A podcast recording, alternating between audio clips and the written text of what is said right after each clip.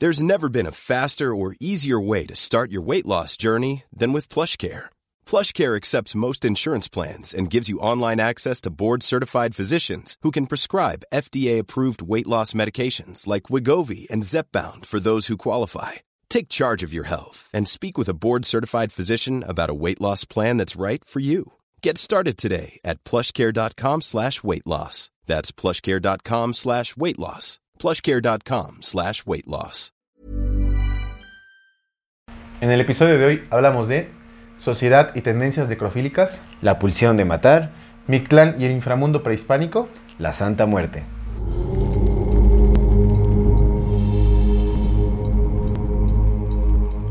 Bienvenidas todas las personas que nos ven y nos escuchan. Esto es Amor Fati. en la infinita brevedad del ser. Yo soy Aldo Acre. Yo soy César Jordán. El tema de hoy es necrofilia y la cultura de la muerte. Antes de dar inicio a este episodio, como siempre queremos recordarle a nuestra queridísima audiencia que si no se han suscrito a nuestro canal, pueden hacerlo ahora. Denle clic a la campanita para que le llegue notificación cada que saquemos un nuevo video.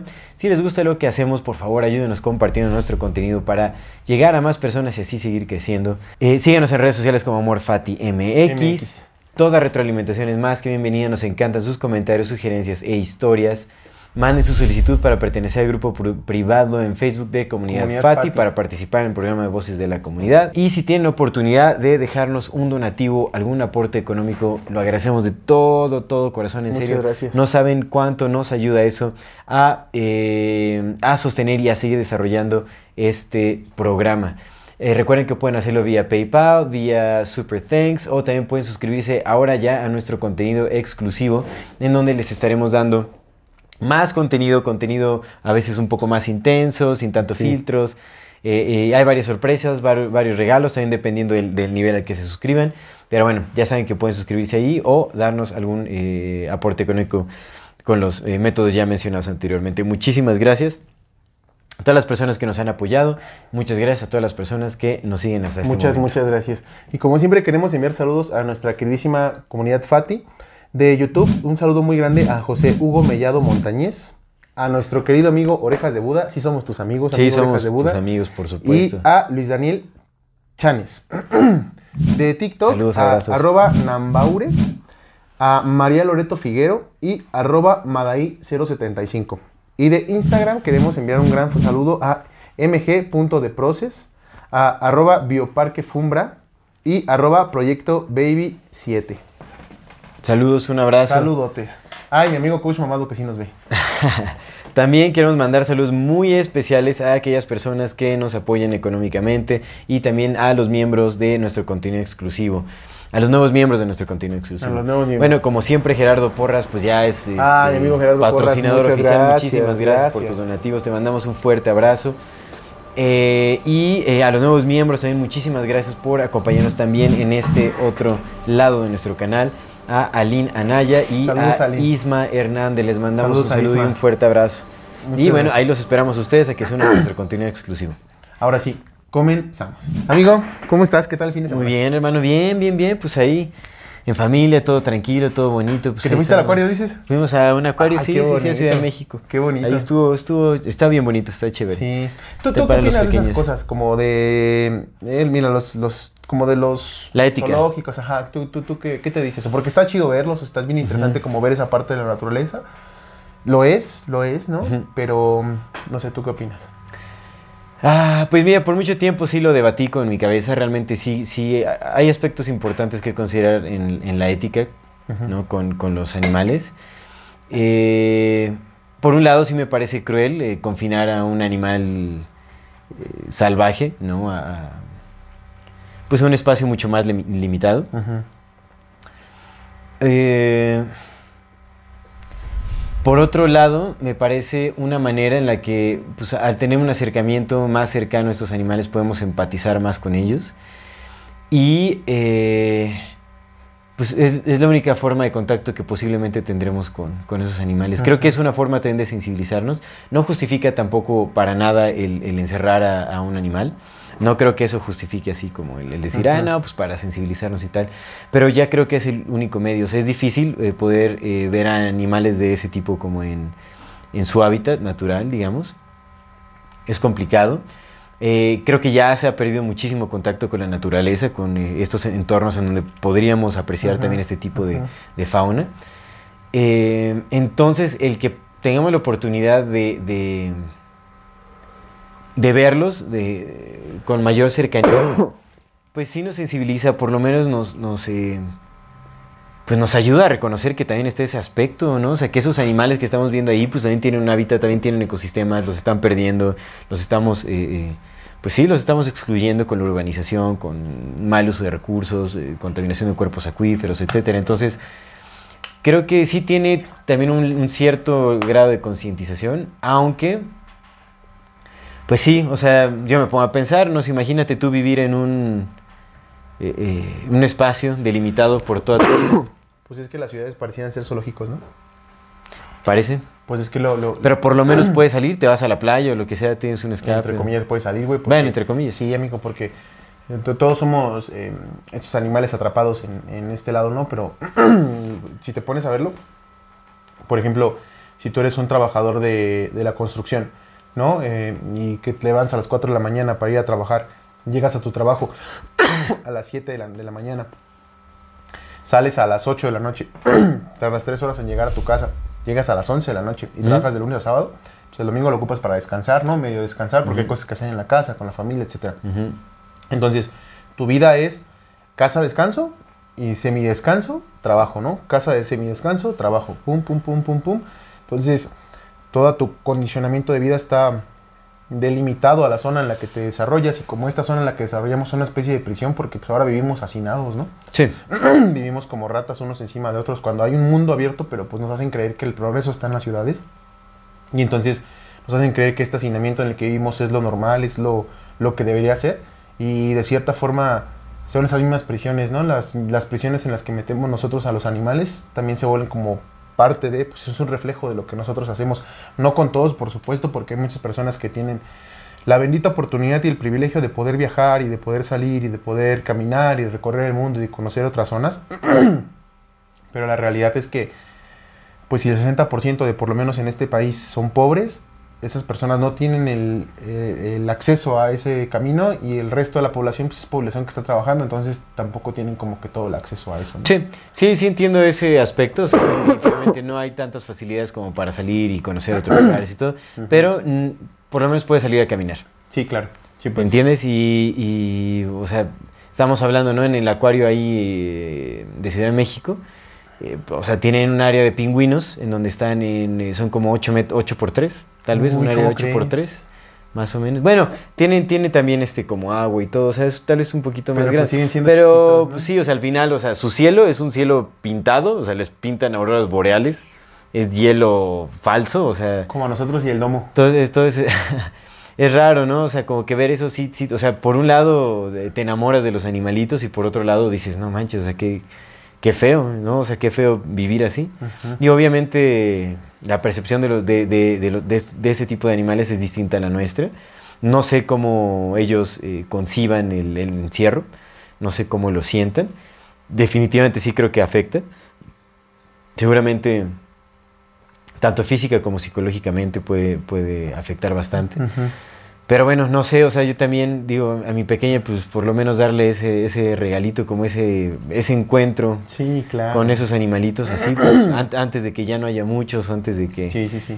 ¿No? Entonces, pues bueno, ahí, qué, qué bueno, por ejemplo, los zoológicos también pueden servir como una especie de, de área de protección, ¿no? O sea, en el, en el mejor de los contextos, definitivamente, porque también, o sea, defi- ah, sí hay zoológicos que son, que tienen un pésimo trato y un pésimo cuidado de los animales, y hay otros zoológicos que son mucho más cuidadosos, que utilizan mayores extensiones de tierra, que uh, mejor alimento, mejores cuidados, entonces, pues bueno.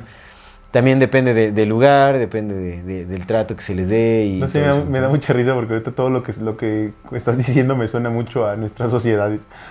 Sí, es que es Igual, un reflejo, por igual, supuesto, pero es escala, ahí Sí, es claro. menor, o sea, imagínate un elefante que viva, o sea, no sé, en un terreno, o sea, ¿qué será? En, en máximo mil metros cuadrados, pon tú, o no sé. Menos, ¿no? Es, es como esta gente que, por ejemplo, la- las personas que viven en, en Shanghai, que sus Ujú. departamentitos son de departamentos de dos por dos, ¿no? departamentos de dos por tres, o sea, ese Sí. tipo de cosas. Pero te digo, puedes salir a caminar, puedes salir a los parques o puedes salir, o sea, ¿no? Si estás en un área rural, o sea, pues te sales al bosque o cosas así. Es que es eso también. Puedes hacer que las eso, áreas puedes hacer eso. eran como que el... No sé, yo, sí- yo tengo esta, esta mm, como sensación de que nos engañaron desde hace mucho tiempo diciéndonos que las ciudades eran el progreso y la realidad es que No. parece ser que no lo son. No, no lo son. No, porque pues imagínate que vives en un área rural, carnal, que te toca ver el atardecer, no tener tu árbol, tener tu planta, güey, tener tu espacio para caminar, güey, para Sí. tener contacto, para quitarte los zapatos, salir a la tierra, ¿no? Y nos hicieron creer a nuestros padres y a nuestros abuelos que esto era el progreso y, güey, pues aquí por pinche asfalto y ruido y contaminación y violencia y hacinamiento. Y... Sí, No sí, es cierto. Eso, Eso es tiene mucho que ver con lo que vamos a hablar ahorita, ¿no? Justo. Mucho, mucho, mucho que vamos a hablar. Empecemos con el tema Échale. entonces de la necrofilia. Que hay que aclarar también a qué nos referimos con necrofilia, ¿no? Sí. Porque si tiene, o sea, es común, y porque también existe esta definición, Sí. que es la persona que se siente sexualmente atraída a los cuerpos muertos, a los cadáveres, digamos. Ajá. Pero la definición es mucho más amplia que esto. Sí, digamos eso, que eso es parte de... pero es no parte de, pero no es. En realidad, eh, eh, tiene mucho más que ver con un aspecto caracterológico, por así decirlo, de carácter. Voy, voy- voy a leer una definición que me gustó mucho. A ver. Esta definición es del libro de eh, Anatomía de la Destructividad Humana, Órale. de un libro que fue publicado en el 73, pero bueno, dice, en el sentido caracterológico puede describirse eh, como la atracción apasionada eh, hacia todo lo que está muerto, hacia todo lo que está muerto, decaído, pútrido, enfermo. La pasión de transformar aquello que está vivo en algo que no está vivo. Eh, destrucción por el motivo de destruir y el interés exclusivo en aquello que es meramente mecánico. Aquí vemos que incluye también como este, este aspecto de la ciencia reduccionista, materialista, mecánica, eso también... Transhumanismo. Esa, exactamente. Y la pasión de, eh, eh, de- ¿cómo se llama? Destrozar estructuras vivas. Des- eh, tear apart. Sí, es como destrozar. romper. Como romper, romper, pero sí, pero como en pedazos. Sí, sí, despedazar. exactamente, exacto. La pasión por despedazar estructuras vivas. Justo. Entonces, es- esa definición me gustó bastante. Bueno, eh, eh, Eric Fromm también lo habla como pues, el amor hacia la muerte. Y Así de similar, simple. y si- similar también, o sea, Ujú. como que su definición es esa, pero cuando lo desglosa es muy, muy similar a lo que dice esa Que definición. en algún episodio llegamos a tratar justamente un poco, bueno, a hablar de- de- del concepto que tenía Eric, Eric Fromm, Fromm. en- en- creo que fue en el de la violencia o algo así, ¿no? Creo que fue en el de la violencia. Sí, sí, justo. Entonces, eh, bueno, ya tratándolo desde este sentido que habla como de una tendencia del carácter de, de- de ciertos individuos, Sí. eh, eh, pues la necrofilia abarca, es muy amplia, ¿no? O sea, como todos los aspectos, como hábitos, gustos de todo tipo, ¿no? E- entran dentro de esta descripción de lo que podría ser como actividad necrofílica o de- dentro de la definición de lo que es necrofilia. ¿Por qué? Porque, bueno, ahora otra cosa, también mucho de lo que hablaremos eh, es, es, eh, viene del libro del corazón del hombre de Eric Fromm. Sí. Eric Fromm también pues, es un psicólogo de aquellos también eh, judío, no sé si sea neofenicio, muy posiblemente pues es de aquellas familias también, Simón. pero creo que tiene mucho sentido lo que dice, en, en especial en este tema, en esta, pues como en la búsqueda del ser humano, que bueno, recordemos que en ese entonces no Defini- decían eh, hombre para referirse al ser humano, ¿no? Claro. Pero bueno, sí, es, es como... el- sí, el, pues, el libro se llama El corazón del hombre, pero hace referencia a, las actividades humanas, exactamente. Al humani. Al, ese- Ujú. al humano. Entonces, bueno, eh, digamos que Eric Fromm, eh, psicólogo eh, judío alemán, define la necrofilia como amor a la muerte y la biofilia como amor, a, la vida. Sí. Entonces, hace una diferenciación y dice que pues estas son eh, las dos tendencias más marcadas en humanidad, que a veces puede, puede haber como una danza entre ambas, pero que siempre va a haber una tendencia dirigida más hacia, bueno, una, una tendencia más cargada hacia un lado. Exacto, tenemos las dos características, pero nos tendemos hacia uno u otro lado. Exactamente, eventualmente. No sé, que podemos por muchos años andar eh, como 50-50 o una mezcla de, de biofilia Sí, y necrofilia sí, y sí. todo, pero pues, tarde o temprano nos vamos a inclinar más hacia un lado. Sí, sí. Ahora, entonces, eh, la- ¿de dónde viene como esta tendencia necrofílica? Que ese va a ser nuestro enfoque, ¿no? Digamos, pues bueno, la, la biofilia es como ese, eh, eh, esa capacidad de poder relacionarte a profundidad con, con, eh, con la vida, con la Con la vida, existencia. ¿no? Digamos. Entonces, pues eh, tienes esta, capa- esta capacidad de interactuar y crear a partir de la vida. Es la capacidad creadora que tenemos como Sí, seres humanos. sí, sí. Así se podría definir como la, la- biofilia. ¿no? Creas, es la capacidad de crear o aceptar esta, esta capacidad creadora eh, estando más en armonía con, con- con la existencia. ¿no? Que se dice que, bueno, pues eso es una forma de... Cuando, cuando Eric Fromm lo que dice es que cuando llegamos a crear un vínculo profundo con, con la vida, podemos trascenderla. Pero dice que eh, la necrofilia surge como una especie de, em, de mecanismo para, eh, para quienes no logran generar esa conexión con la vida Justo. para aún así poder trascender la vida. Que eso es lo que dice, bueno, si no se puede trascender eh, la vida amándola, pues... eh, Destruyéndola. O creyendo, eh, perdón, creando. si no puedes trascender la vida creando, puedes trascender la vida destruyendo. Que también es bien, bien incisivo en esta parte entender que lo que se considera como trastornos, dice Eric Fromm, pues de repente no son trastornos porque el único trastorno que hay es justamente esta tendencia a mezclar los objetos, las cosas de la vida junto con las cosas de la muerte, ¿no? Que la realidad es que la tendencia natural de la vida sí es a dar vida, a seguir perpetuando la vida, a aferrarse a la vida, por eso los instintos de supervivencia, Sí. los instintos de las células de unirse, de crear nuevos eh, seres, los instintos de los árboles de crecer, nuestros instintos de respirar, nuestra tendencia es hacia la vida. Hacia la vida, naturalmente. Exacto, entonces dice que el único trastorno, de ahí que todo lo demás, pues el nombre que le des, pero el trastorno real, el trastorno máximo, es mezclar las cosas de la vida con la muerte y entonces en vez, de amar la vida, amar la muerte. Amar la muerte, exactamente. Justo, sí, porque es- eso no es lo natural. Exactamente, es súper importante Sí. hacer énfasis en ello, Sí, ¿no? por Porque también eso es lo que se piensa, o sea, bueno, se podría pensar que cuando hablas de trascender la vida a partir de la muerte, o sea, ¿de qué forma de trascendencia estamos hablando? Que realmente, eh, yo, eh, bueno, lo que puedo entender es que la trascendencia de la que habla, habla Fromm es crear un vínculo cercano con la vida, ¿no? Si, si no pudiste hacerlo creando, ¿no? Eh, eh, entonces, eh, pues, lo- lo que vas a hacer es intentar haciéndolo destruyendo la vida para generar como una especie de vínculo. Pero definitivamente esa no es la tendencia y el hacerlo causa eh, bastante daño. De, de hecho, lo que dice Eric Fromm es que justamente la necrofilia comprueba cuán importante es el generar un vínculo, eh, un vínculo positivo con la vida. Sí, claro. ¿no? O sea, claro. eso es, únicamente comprueba qué tan importante eh, justamente es la biofilia, por así decirlo, ¿no? Sí. Como ese amor por la vida. Ahora, es muy a mí me parece súper interesante cómo nace esta, esta tendencia. ¿Cuál es? Creo que sería importante, porque bueno, otra cosa es analizar eh, nuestro contexto actual. Creo que es súper visible que cada vez es más propenso que haya como una cultura dirigida hacia la muerte. Todo lo que tiene que ver con la muerte, con lo, con lo, eh, eh, Con lo artificial, con lo con lo grotesco, con lo, eh, el gore, con lo lo, oscuro, claro. Exactamente. Lo destructivo, lo violento. las mutilaciones, Ajá. las modificaciones corporales. Lo no vivo, como te digo, lo no vivo, ¿no? Lo no vivo. También, Lo, lo, industrial. Lo digital, por ejemplo, ¿no? Eh, la realidad virtual, todo eso que es eh, mecanístico, que es, eh, que es un opuesto a, a- a la vida en sí misma. Perdón. Entonces creo que sí el hay Homo mecanis. Mechanicus, el Homo mechanicus. homo mecánicos.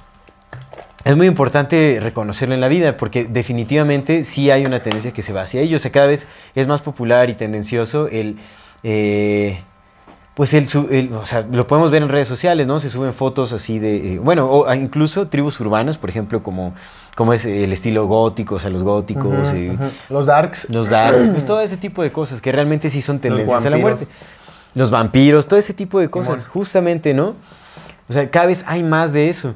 Todo el ocultismo, las brujas, o sea, que, que al final, El Halloween. mucho de eso, eh, sí, exactamente, pero ya es que ya, ya la vida parece como un Halloween extendido, si te das cuenta. Sí, claro, sí, por supuesto. ¿no? O sea, como que se abraza eso mucho, gran parte del tiempo, o un, un gran número de la población Sí, sí. se orienta hacia ese tipo de temas. Sí. También eh, se ve mucho en, en fetiches, por ejemplo.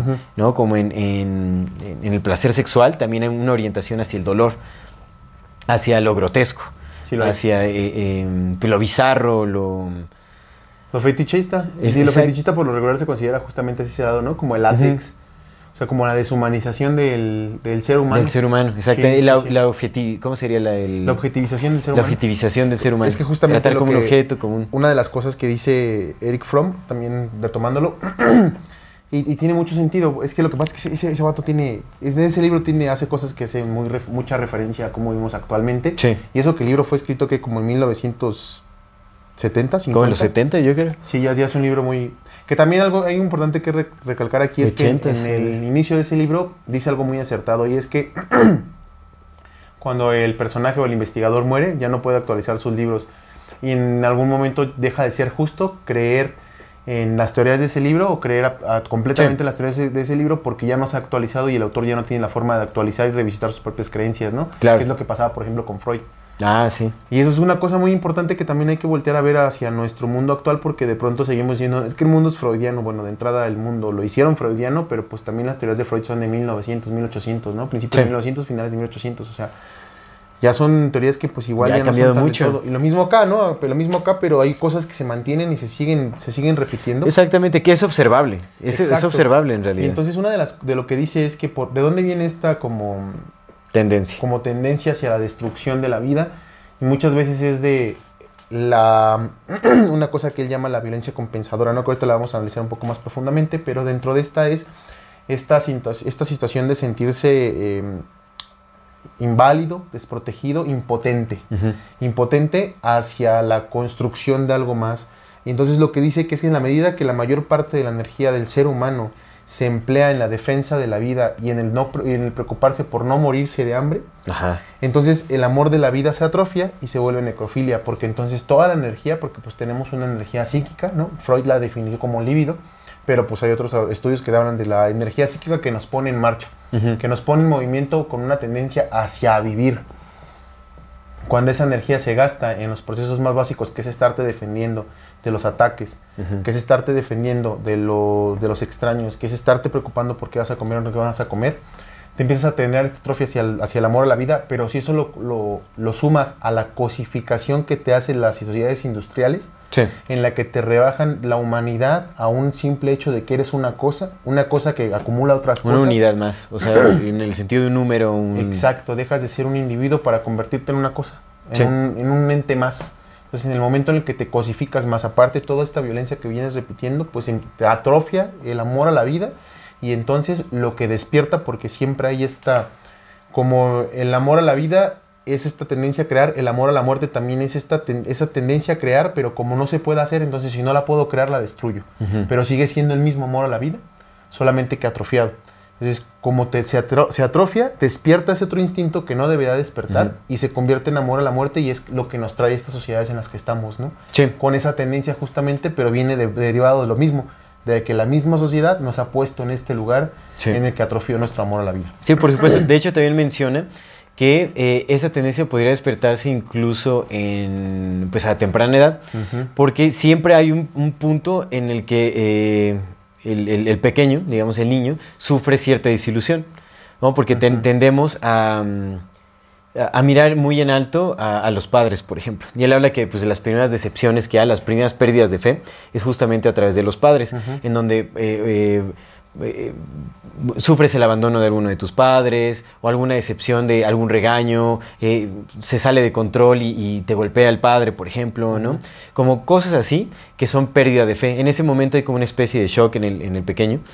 Y, y las creencias que tenía de su padre o de su madre caen. Entonces eso es como una primera pérdida de fe. Eso se puede presentar más adelante también. Pero hay muchas maneras en las que eso podría suceder. Puede ser también violencia intrafamiliar, ¿no? Por ejemplo, un, un pequeño pequeña que... eh, eh, veía a su padre o lo tenía como en un pedestal y después lo ve golpeando a su mamá, ¿no? O cosas así, que esa es una pérdida de fe total, ¿no? Ujú. en, en los primeros eh, pilares de la vida. Las que- mentiras que también, los- ¿no? Cuando empiezas Las a- mentiras, cuando por supuesto. eventualmente te das cuenta de las mentiras que te contaban tus padres, benignas o no benignas, te das cuenta. Eso también es una un excep- rompimiento con la exactamente.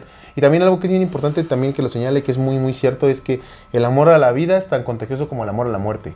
Entonces, nacer en, en familias que ya tienen esta misma Tendencia. tendencia, justamente hace que lo repitas. Sí, tiene Se mucho perpetúa, sentido, por pues uno- supuesto, Uno, tiene- repite las tendencias de su misma familia. ¿no? Tiene muchísimo sentido, pues es en lo que creces. Pues de ahí nació lo, esta, este concepto que es la, la bio, biodescodificación familiar, ¿o cómo se llama? Biodescodificación, Esa sí. cosa, ¿no?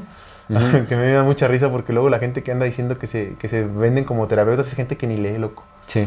Que nada más porque fueron un cursillo que según nos enseñaron a bio- biodescodificar y ahora ya biodific- codifican es como, güey. Lo vimos hace rato, no hace rato que estaba, este... Saludos a Andy, por cierto, que te estaba enseñando los audios de Andy, ¿no? Ah, cierto, saludos. de esta compita que, que hablaba de la psicología y todo ese rollo, pues es que de pronto como para poder dar opiniones al menos calificadas o para poder venderte como terapeuta, pues sí vale la pena que estudies machín, ¿no? Sí. Mucho. Y que estudies lo mismo, hasta lo que contradice lo que tú crees. Pero, O sea, mira, es que pueden hacerlo o no hacerlo, digo, o sea, porque al final, eh, espera, no estoy queriendo justificar nada, ¿no? Pues es que al final hay muchas personas que incluso aunque hayan estudiado una carrera y lo que quieras y tienen la validación de un papel institucional, Sí. tampoco es como que le... Sí, no, no. Entonces no hay como una justificación, defini- definitivamente se debe estudiar porque pues hay un- una gran responsabilidad, se, tiene una gran responsabilidad con las personas que van y te entregan tu fe, porque pues al final, ¿no? Si hay personas que eh, tienen eh, ciertas turbulencias psicológicas y están buscando ayuda, pues van a entregar la fe con alguien que consideren un experto. Entonces definitivamente si uno se va a poner a disposición de personas que necesitan ayuda, pues por lo menos hay que eh, tomarnos el esfuerzo de, de prepararnos lo suficiente como para poder brindar algún tipo de ayuda. Sí, por supuesto, de estudiar, ¿no? Lejos de las instituciones oficiales o no, de estudiar. Estudiar, es exactamente. estudiar, pero y estudiar también hasta las mismas cosas que contradicen a lo que crees. Sí. Porque si no corremos el riesgo de, de, de creer Vivir que sesgo, sabemos. sí. Y eso es un sesgo bien grande. Cuando crees que sabes algo, pues es porque no sabes nada, ¿no? Y pasa lo que pasa con este compita que te decía, ¿no? Que igual ya no vale tanto, tanto, no vale tanto la pena darle más exposición, pero creo que es importante ver algo. El que dice que, tiene- que todas las noches duermes con un reptiliano. Ah. Que todas las noches un reptiliano te hace el amor. Entonces, si él se vende como, como terapeuta, ¿no? Como hipnotizador y terapeuta, a mí me da mucho. Me da mucha preocupación, hermano, porque que creas tan firmemente en algo y no te muevas de ahí y que des por entendido que porque tus creencias son esas, esa es la verdad y te vendas como un terapeuta y un hipnotizador y tengas acceso a personas que ponen su confianza en ti y les vendas la idea de algo fantasioso como solución a sus problemas, creo que eso es muy terrorífico, ¿no? Hablo de él, hablo también, por ejemplo, de los pastores, de los pastores, de los, de los líderes de iglesias, de los de cultos, Sí. porque eso es lo que pasa, vendes una imagen glorificada de ti mismo, haciéndoles creer que tú eres el que sabes, cuando ni siquiera te preocupas por en verdad cuestionar tus propias creencias. Creo que eso puede llegar a ser hasta peligroso. Sí, sí es peligroso. ¿No? Es justamente la pérdida de fe de la que hablamos, porque la gente entrega todas sus creencias ahí Justo. y cuando se dan cuenta de que pues es un fraude o es charlatanería o, o no les ayuden absolutamente nada, o sea, es una mentira, ahí puede haber, o sea, si la pérdida de fe es tan grande, pues va a haber una tendencia justamente hacia la, hacia la necrofilia, digamos, ¿no? Como a este gusto por la muerte o a la atracción a lo destructivo, que eso también se refleja en la autodestrucción, Sí, por supuesto. ¿no? Que son esas tendencias pues de los malos hábitos Y eso tiene mucho que ver los con el- vicios, el, el Sí. alcoholismo, bueno, todo ese tipo de cosas, ¿no? El, el- la drogadicción, todo eso, esas son tendencias necrofílicas, por ejemplo. Sí, son, ¿verdad? Sí, sí lo son, por supuesto. Sí, sí, claro. Y mira, eso tiene mucho que ver, por ejemplo, con el narcisismo. Parte de ahí, porque cuando juntas necrofilia con narcisismo, pues ya te vas al doble, ¿no? Y es cuando empiezas a ver que eh, esta... eh, El José Luis París decía algo en el curso de magia, ¿no? Y es que uno de los pasos de la magia es no dudar. Y tú no dudas, ¿no? Tú te entregas al mundo, lo mismo que hablábamos con el tema del universo mental. Tú cuando no dudas, haces que lo que crees se vuelva realidad. Y el problema con el narcisista extremo es que no duda de su propia, de su mismo propio juicio hacia sí mismo. Ah, claro. Es un juicio exacerbado de sí mismo y como no duda, pareciera parecer pasar por seguridad. Y entonces si tienes un narcisista que aparte es necrófilo, lo, lo que generas es, puede, puede llegar a ser un caos grande. Como personales como las hemos visto, como líderes de culto, como el mismo Adolf Hipster, como los dictadores, ¿no? Que Asesinos también. Exacto, que son capaces de, generar esta atracción hacia otras personas. Contagiar. de- exacto, de contagiar y que de por sí ya tienen despierto el instinto necrófilo, pues todavía lo pones, les pones en un gran riesgo, ¿no? Entonces creo que este es el gran riesgo de nuestras sociedades actuales, porque de por sí ya traemos metido este chip necrófilo, De por sí ya traemos también encendido este chip eh, narcisista, porque pues las redes sociales eso nos hacen también. Entonces, na- hablo en esta parte, ¿no? Como eh, en el momento de dar terapia, o de vendernos como terapia, o de vendernos como sanadores, o de vendernos como, como la respuesta a las genuinas preocupaciones de las personas por querer saber o por querer arreglar sus propios síntomas de vida, se me hace muy peligroso, ¿no? Sí, es muy peligroso. Aunque es, es difícil determinar, ¿no? Porque también las personas genuinamente pueden estar creyendo algo. O sea, pues es que si, se distorsiona la realidad y se vive en ella, por eso es que todos debemos hacernos responsables también de con quién vamos, qué creemos, qué no creemos. Por eso es que es importante, o el- yo sí creo que hay un escepticismo saludable y sí debemos de estarlo ejerciendo porque pues también es que puede, Sí, o sea, sí, créeme, sí. ¿no? O sea, caer en el pensamiento de la fantasía puede ser también tan perjudicial como caer en el completo escepticismo. Entonces, o a veces Ajá. hasta más, porque al final, o sea, no- nos, han manipulado muchísimo con la fantasía. Sí. Nos han creado más realidades distorsionadas que, que, que orientarnos hacia la duda, hacia, hacia el cuestionamiento. Y eso está más arraigado en la cultura. Porque una cosa es como el, el, el, arraigo, el arraigo científico, materialista, reduccionista y todo ese asunto. Pero, y otra cosa es que la cultura nos incita al cuestionamiento, ¿no? De, de las creencias y todo ese asunto. Pero bueno, en fin, dándole vuelta a eso, regresando a la tendencia. Que de va la parte de. ¿no? Es parte de. Entonces, eh, mencionas un punto que creo que es muy importante, ¿no? Porque eh, hablando ya como de, de- en, en términos generales en nuestra sociedad, eh, hay una, eh, me parece que es muy claro el poder visualizar que eh, hay una tendencia muy extensa sobre la muerte.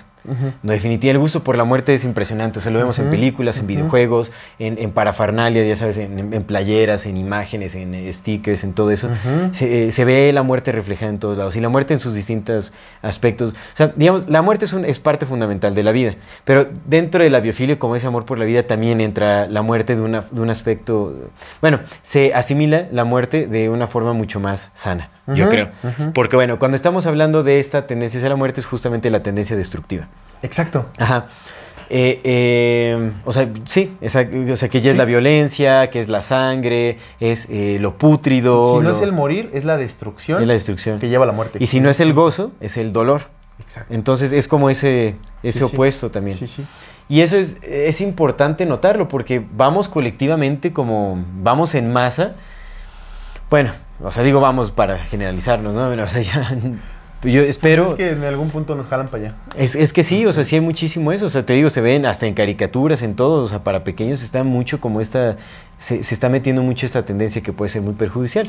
Porque, pues, cuando estás en. en, em, cuando una persona entra ya en la modalidad necrofílica, tiende a hacer mucho daño a las personas que están. o a, a su entorno. Sí. Y genera daño a su entorno, definitivamente. Porque, pues, sí, eso es una tendencia destructiva que aspira a la destrucción no solo de la misma persona, sino de otras personas. Depende cómo vaya creciendo, definit- o cómo vaya evolucionando esta, eh, eh, pues esta tendencia, ¿no? Pero bueno, hay que analizar justamente cuáles son los factores sociales que nos están orillando a este tipo de cosas. Bien lo decía, realmente eh, eh, eh, la necrofilia nace cuando la persona eh, se siente inválida, nace de la frustración, nace de la impotencia de no tener como este poder, de, de no poder crear en una sociedad. Pero es que ponte a pensar, la estructura social bajo la cual vivimos está diseñada para, man- para mantenernos limitados todo el tiempo. O sea, es un, vivimos con frustración y con impotencia constantes, momento Sí. a momento. Sí. El no poder abastecer a tu familia, Sí. por ejemplo. El no poder, eh, eh, o abastecerte a ti mismo tus propias, eh, tus necesidades, ¿no? O sea, el no poder conseguir el alimento, el no poder conseguir las cosas que necesitas para tu supervivencia. Eso te está amputando, digamos. O sea, realmente es, eh, eh, te hace sentir impotente, que no, no tienes la capacidad de crear. ¿De dónde nace el crimen? El crimen nace de ahí también.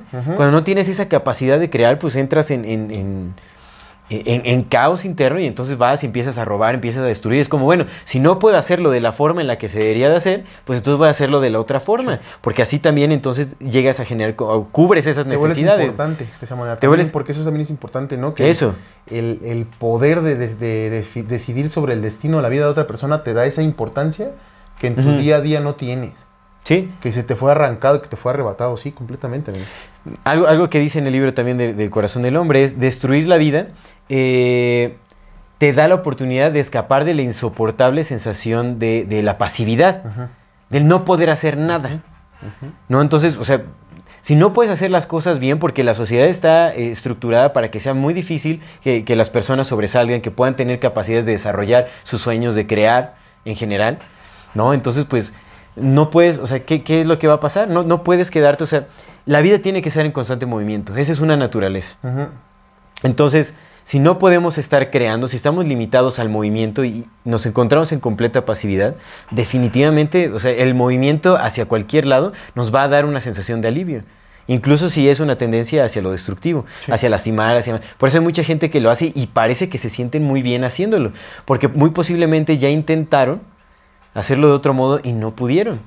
Entonces, para aliviar esa frustración, se dirigen hacia Sí, y aquello esto que es no la es una destrucción. justificación ni, No, mucho para menos nada. ni de cerca para la violencia, porque otra vez volvemos a empezar desde el principio, es un trastorno. Ujú. La, la necrofilia es un trastorno, es el trastorno, según Eric Fromm es el trastorno principal, no sé si sea el trastorno principal, pero es un trastorno, porque es nuestra tendencia justamente es a crear organismos más complejos, a crear más vida, a crear sociedades, a crear unión, porque somos células grandotas. Sí. Somos una lo que te, hace rato lo platicamos en el exclusivo, que por cierto chequen en el exclusivo, está muy bueno. Lo, te lo decía, ¿no? Este, que uno más uno es uno, no es uno más uno no es dos, ¿no? Lo- Entonces lo retomo rápido aquí, es esta idea de que la unión de dos células no genera dos células, genera una célula más grande. La unión de esas dos células más grandes no genera una célula, una célula- no genera dos células más grandes, genera Un tejido. un tejido.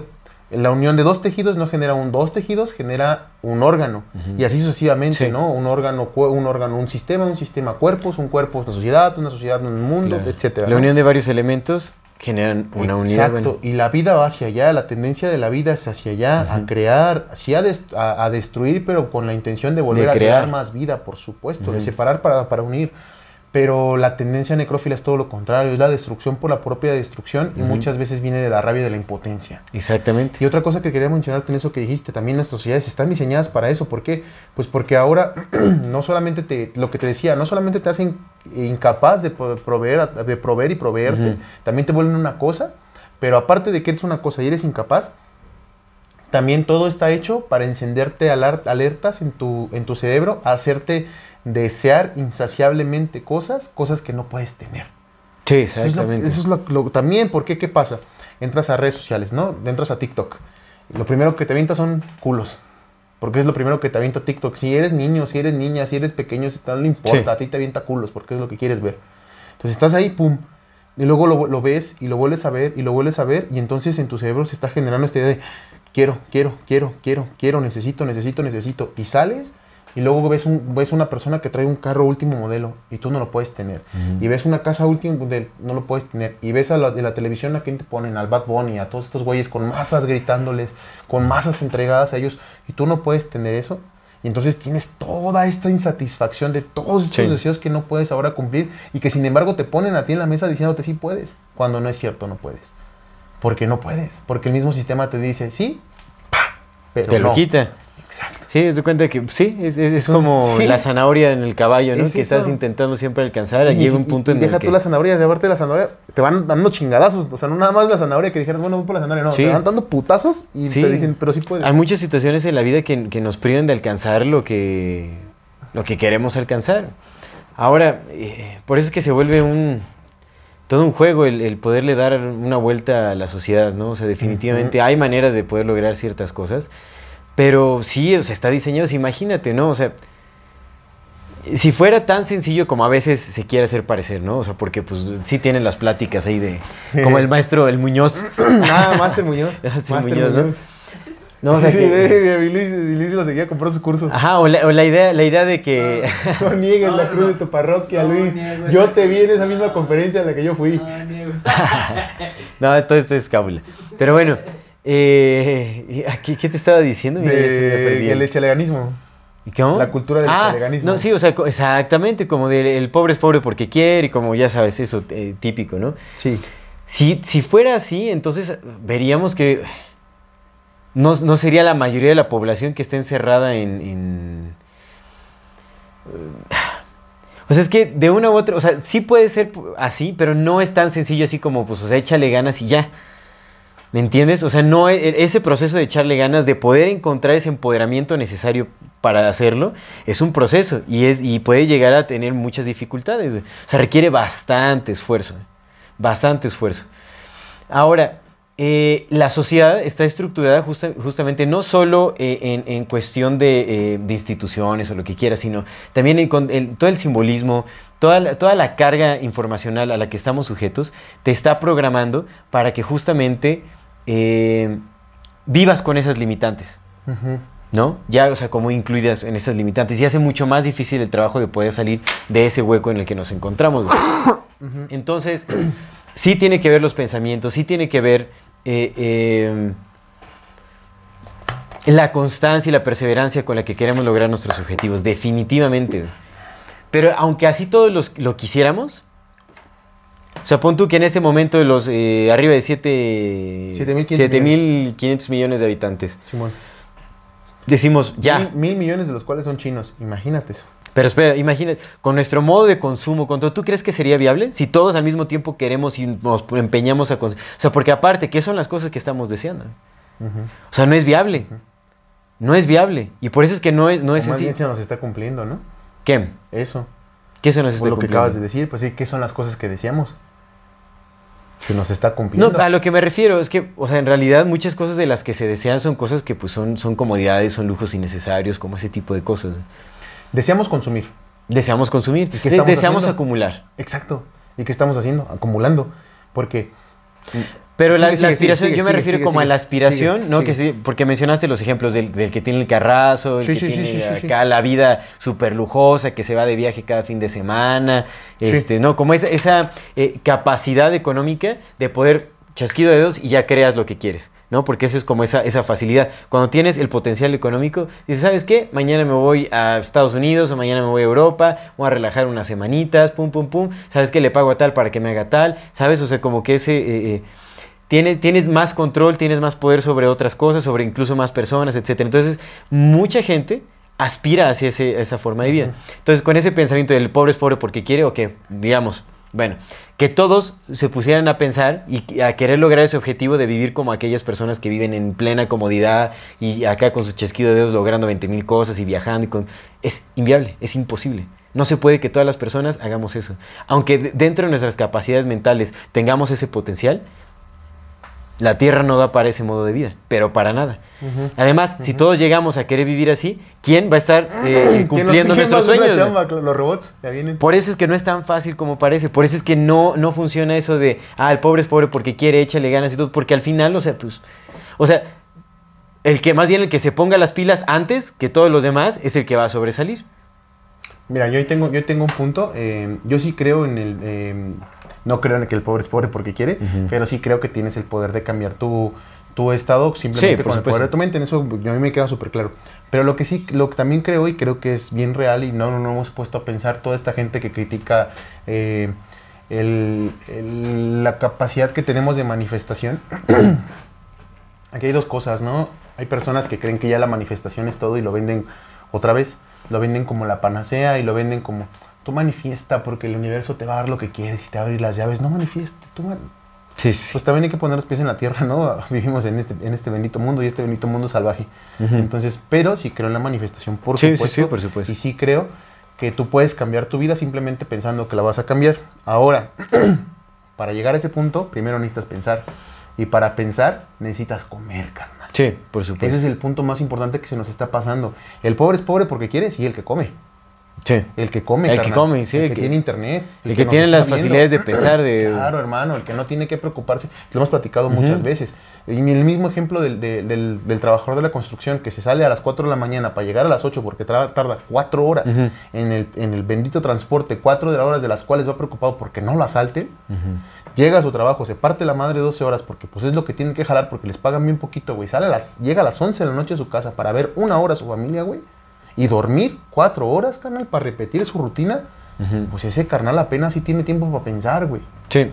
El, el verdadero pobre, el pobre, el que está en las calles, carnal, el que no come, güey.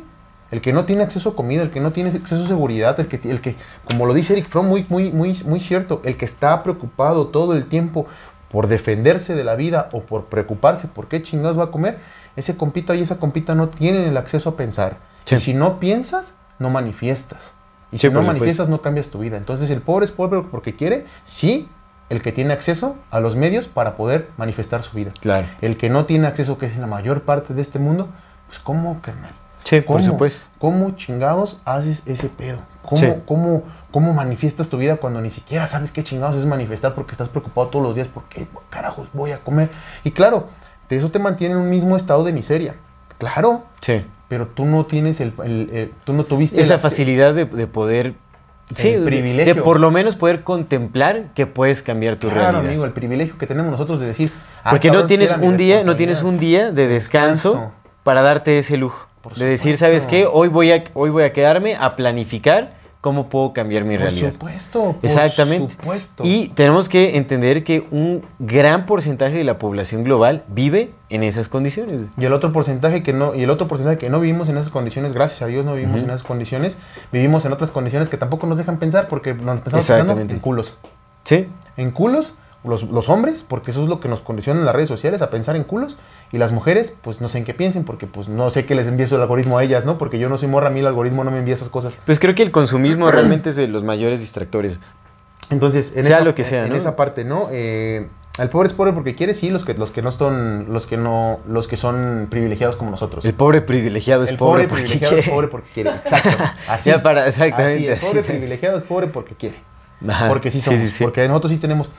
Entonces, en ese aspecto, yo considero que quienes tenemos, que quienes tenemos el, la responsabilidad de poder hacer algo por los demás, nosotros, Sí. los que sí tenemos el acceso a todas estas cosas. Sí, por supuesto. Los que sí podemos eso lo pasar hemos, tres eso lo horas hemos mencionado. escuchándonos, ¿no? Los que podemos pasar tres horas en redes sociales. Sí, es la responsabilidad de cambiar la- las Claro, condiciones para las personas que no pueden. Porque a lo Por mejor sí hay un supuesto. 60% de pobres, pero el otro 20% son personas que sí están ganando arriba de 20 mil pesos, 30 mil pesos, ¿no? O sea, dices, güey, haz algo. Sí, ¿Qué? sí, por supuesto. Lo que quieras, comparte, si- señala. Al menos lo que está incorrecto. No dejes de señalar lo que está mal, porque el día que dejes de señalar lo que está mal, entonces lo invisibilizas y entonces sí se vuelve un problema. Claro. Y la otra parte que decías también de la manifestación de, de que todos queremos viajar, tienes toda la razón. Si todos quisiéramos usar aviones, pues ¿quién los va a manejar, no? Sí. ¿Quién?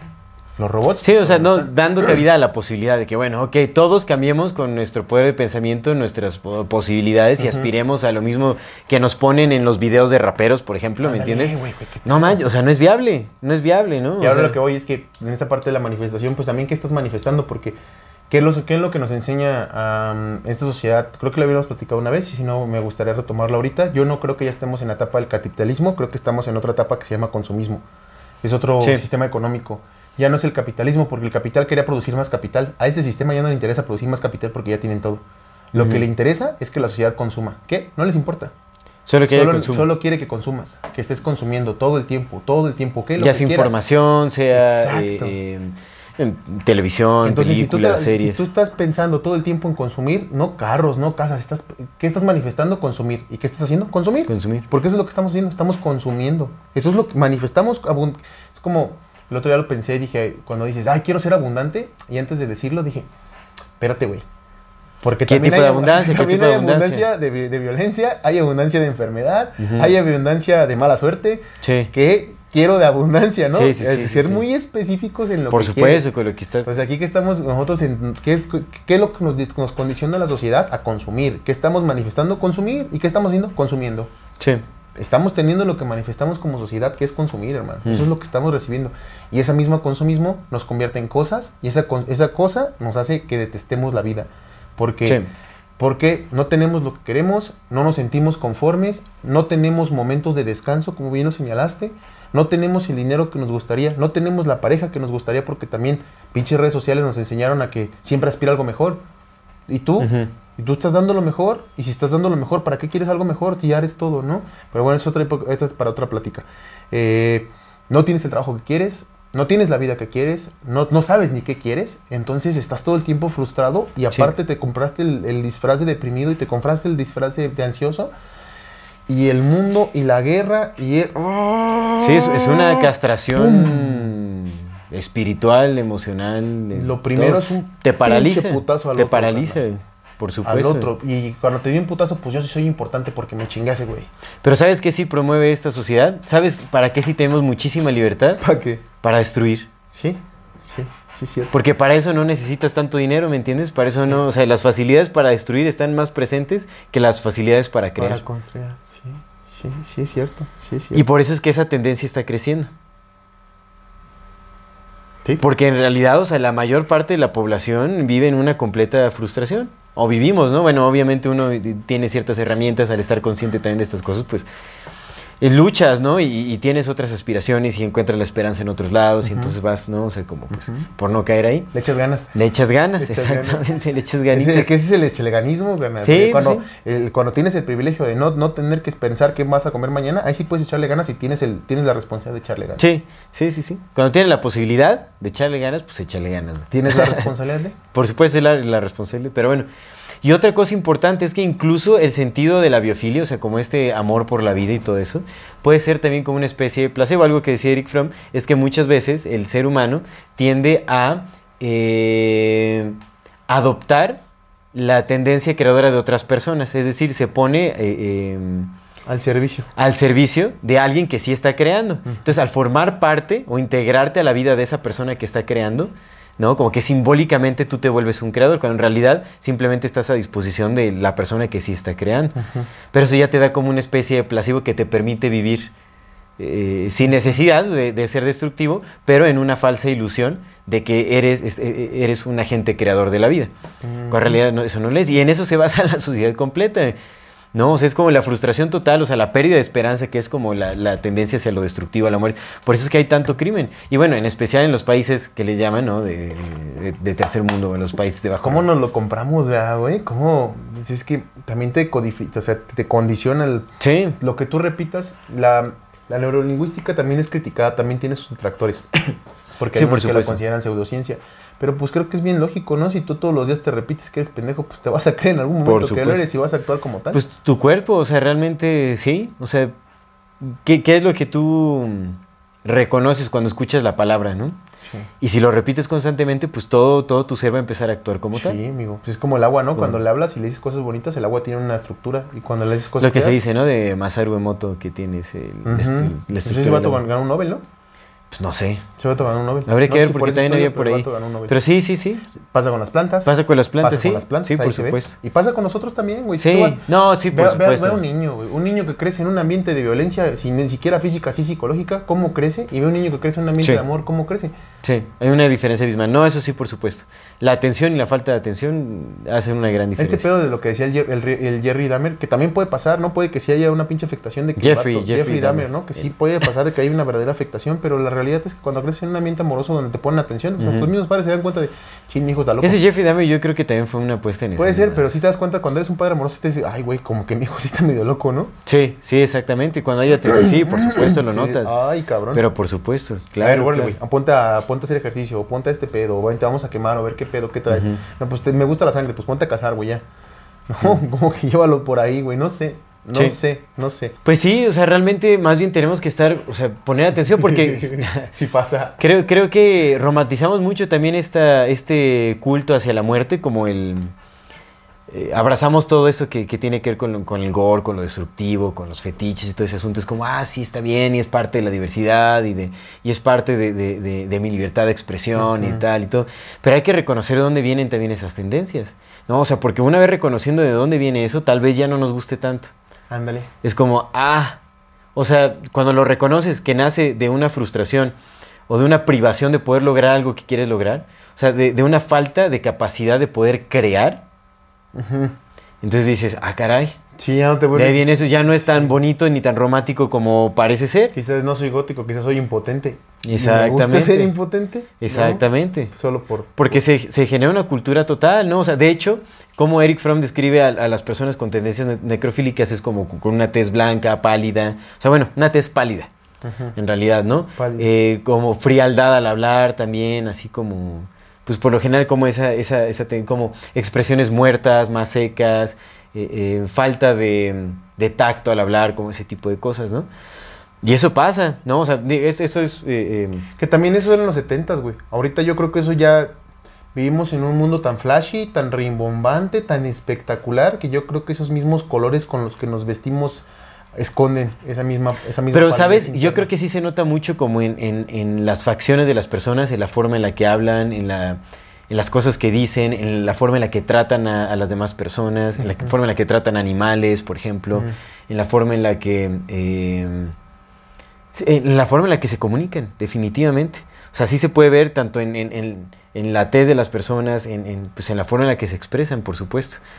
Pero o sea, que- por ejemplo, ve, pon- o sea, digamos, el, el cul- eh, la, la cultura o la- las tribus urbanas como los, los goths, ¿no? Los darquetos y todo ese asunto. ¿No se pintan de blanco? Sí. ¿No se pintan pálidos? ¿No quieren dar ese aspecto a muerte? El aspecto del muerto es el pálido, o sea, ya perdió color, ya no hay, ya no hay calor en... en- Pero es que esa es como la necrofilia más, más externalizada, más, re- más reconocida, porque es- el, el gótico sí, sí acepta que le gusta la muerte. Sí, por supuesto. Pero Pero, lo que pasa es que nuestra sociedad... eso, eso es lo que se romantiza, es a lo que voy. Ah, ok. Eso es lo que se está Ok, ok. romantizando, ese Sí. tipo de cosas, ese tipo de cultura.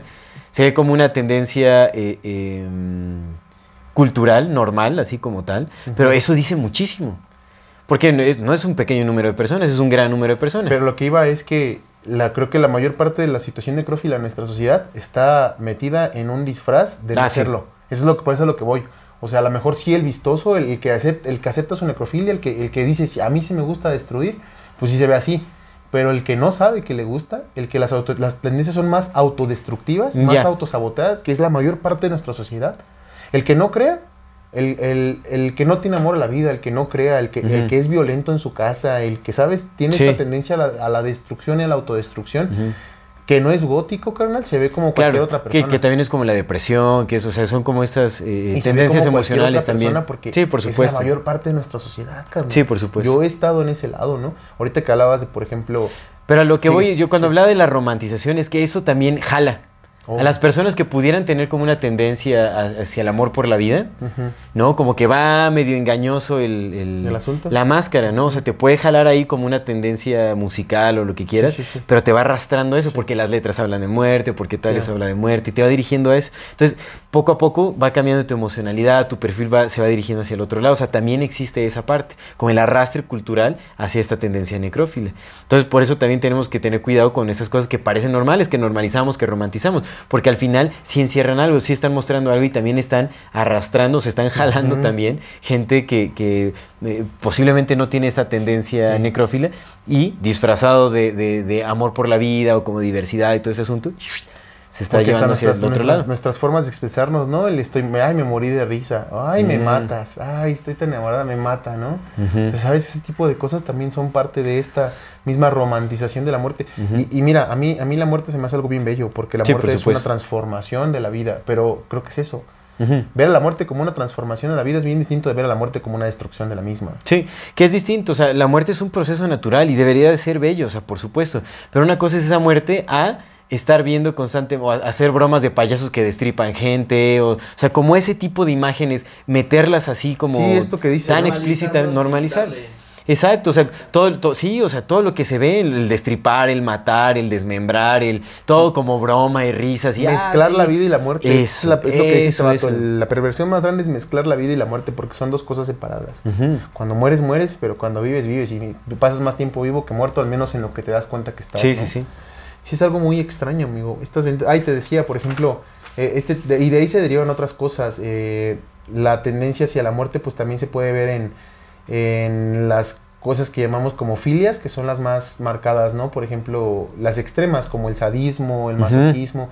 Y es bien extraño, fíjate. Eh, yo, yo, me, yo me puse a cuestionar el otro día, dije, a ver, estas cosas que me gustan, porque pues yo hago fotografía, y dentro de mis intereses está la fotografía de Shibari.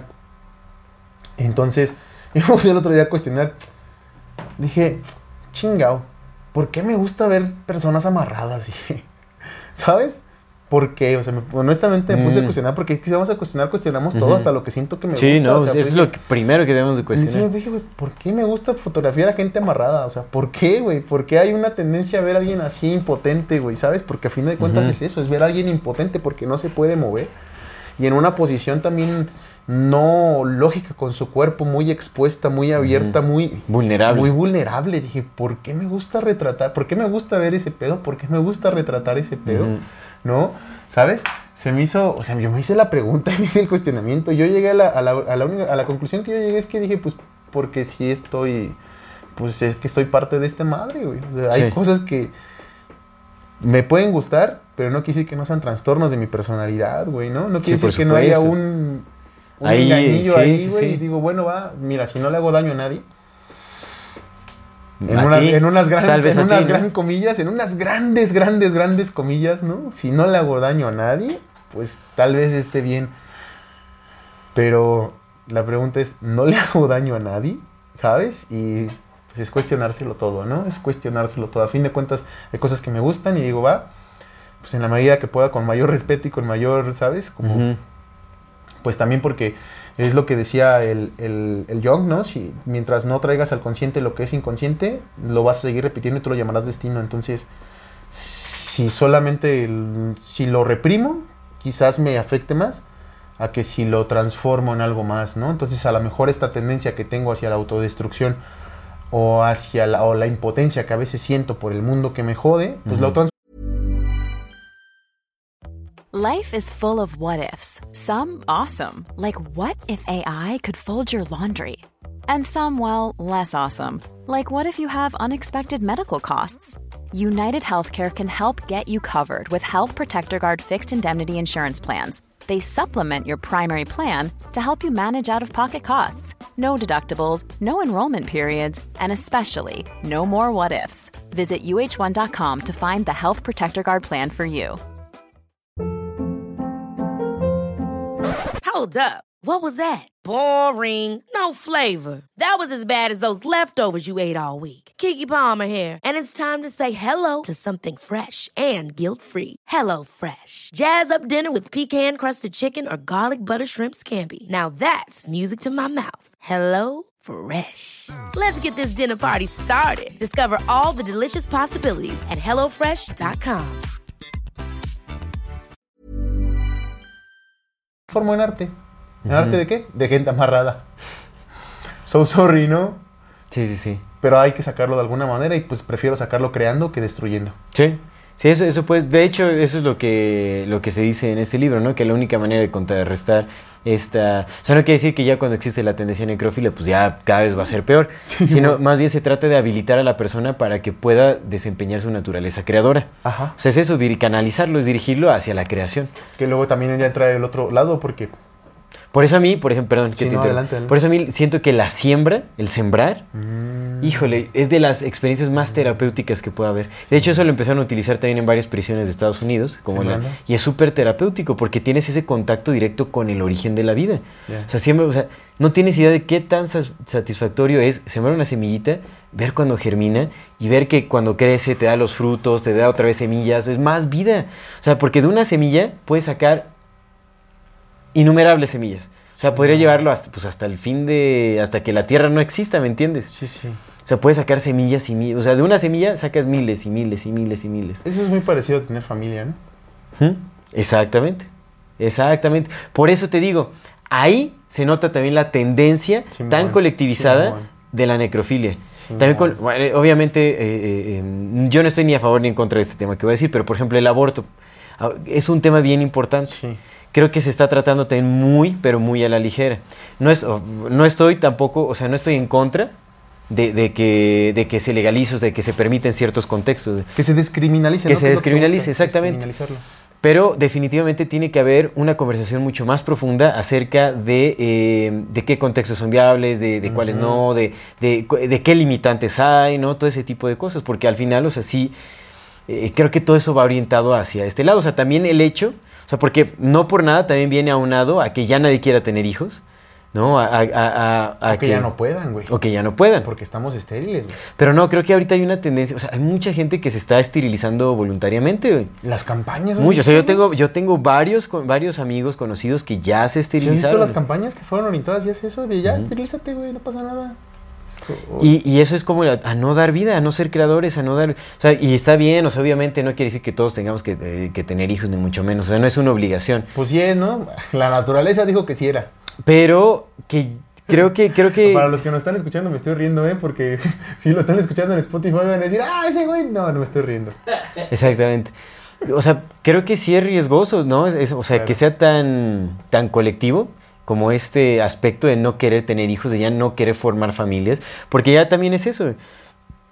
O sea, no solo es como el, el aspecto de no tener hijos, sino ya es como ya la familia, pues ya. Ya no, cada vez es más individualista el, el- El mundo. el mundo. Sí, güey, ¿no? O sea, va a ser más Porque más. cuando les preguntes a muchas personas que por qué no quieren tener hijos, obviamente te van a dar el- la primera excusa es como, no, porque el mundo está de la patada y que Sí. quién sabe qué. Pero en la realidad es que muy pocas personas están dispuestas, dispuestas a sacrificar su propia individualidad para criar a, a- a otro ser. Eso es lo que pasa. O sea, muchas personas no, no están dispuestas a, a- sacrificar sus placeres, sus gustos, sus conciertos, sus viajes, lo que quieras. Ah. O, o- o- ¿sabes? O, o sus videojuegos o su tiempo para ellos así de, de- de procrastinación, de, de tomar, de fiesta, lo que quieras. No quieren dejar de ser niños. Exactamente, exactamente. Pues es que la naturaleza misma te da, güey. O sea, el, el mismo cuerpo te dice, ya estuvo, ya eres Ya un estuvo. baquetón, ya vete a, a reproducirte porque te vas a morir. Eso lo hace naturalmente el cuerpo, Sí. O sea, no, o sea, sí, sí hay una tendencia a- a- a la- básica. por supuesto, por supuesto. Entonces, sí vemos que, que la necrofilia está súper metidísima en, en la sociedad. Y bueno, obviamente esto ya se empieza a reflejar, a reflejar en, en- en simbolismos y otro tipo de cosas. ¿Por qué no nos pasamos de una vez a hablar un poco de... Querías hablar de la, De la pulsión de la matar. la pulsión a matar? Pues es que viene también justamente de la mano de la necrofilia, ¿no? Mira, Eric Fromm habla de varios tipos de violencia que se me hace muy interesante. Está la violencia lúdica, ¿no? Que es esta violencia que se da en Lo que juegos. hacemos en... O también es... ¿No es la deportiva Sí, también? por eso, ¿no? en juegos. En juegos. El deporte es un juego. Ajá, los deportes de contacto, eso, Es sí. un, es un juego, es, Es un lúdica. juego, como quiera. Porque es- creo que esta tendencia que tenemos a explorar también nuestra capacidad de convertir, de, de transformar, la, la destrucción es una forma de transformación. Que cuando está orientada hacia el daño, pues es como algo que daña. Pero cuando está orientada hacia la creación, pues a fin de cuentas es destrucción, ¿no? Este juego del, del orden y del caos, de, la- de lo nuevo y de lo viejo, pues siempre es una transformación. Sí. Creo que hay espacio en nuestro, eh, en nuestro mundo. Fíjate con el coach, el coach, nuestro amigo eh, Sepp. Fíjate, él, él dijo algo bien importante. Porque en todos lados hay sabiduría, ¿no? Hasta mi coach. Sí, por Ah, no es supuesto. cierto, mi coach. Mi coach es bien sabio.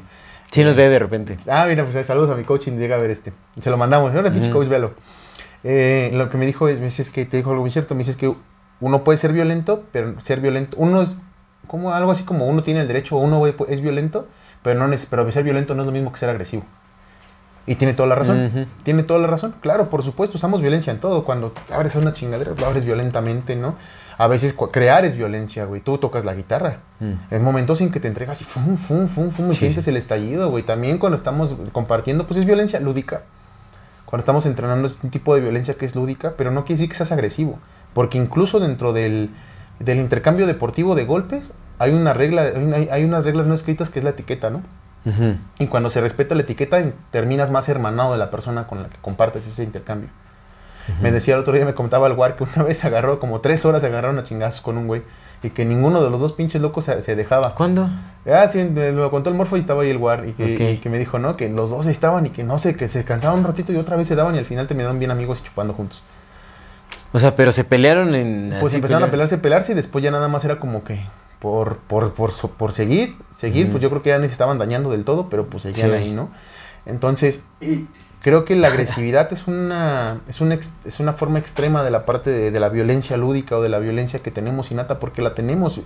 Si no fuéramos violentos, no hubiéramos podido, en, en esta teoría de la No, no hubiéramos evolución, sobrevivido, exactamente, sí. en esta teoría de la evolución, igual entre unas comillas bien grandes, no hubiéramos podido estar aquí ahorita en este momento, ¿no, güey? Porque necesitamos de, ocupamos de poner límites de cierta forma y a veces esos límites tienen que ser un cachetadón al que se está poniendo loco para que agarre el pedo y diga, ay, Sí. discúlpame, estaba poniéndome loco. Sí, sí, sí. Eh, la violencia reactiva, que es un tipo de violencia que se da mucho, pero no necesariamente es una violencia de- destinada a hacer el daño, que la, es la violencia de cuando me pegas, pues yo me defiendo, Sí. ¿no? La reacción. Me, quieres sí, quitar mi casa, pues reacciono, no me no lo impido. Me quieres robar, pues ni pedo, Que reacciono. va muy, muy apegada al instinto también, ¿no? Exacto, Como- y creo que en esta violencia reactiva entra lo que una vez platicábamos de la defensa de tu familia. ¿Te acuerdas que yo te decía, pues es que la violencia, es que, güey, no. Creo que aquí no entra el pon la otra mejilla, creo que esta violencia es natural, es como, güey, más, ¿te quieres llevar a mi familia? Pues no. Sí, no, o Ni sea, pues haz la ¿no? vida, ¿no? Pues, Así es como- esa es la violencia de... Y luego empiezan otro tipo de violencias que ya son como más eh, mm, distintas, como la violencia de venganza. Sí. La violencia que te da a través de la venganza, pero la venganza también es... Este tipo de violencia por venganza muchas veces está orientada hacia nuestras tendencias narcisistas. Porque como creemos que lo que me quitaste me define como ser, entonces necesito recuperar ese poder que me quitaste a través de destruírtelo Ujú. también, ¿no? La violencia, y la violencia como... mm, mm, mm, la violencia compensadora, que es Ajá, como la la que estamos hablando, ¿no? Que es la que lleva a la necrofilia, o que está como muy relacionada con la necrofilia, y que es esta violencia que haces, que sale en ti cuando justamente te sientes un inválido.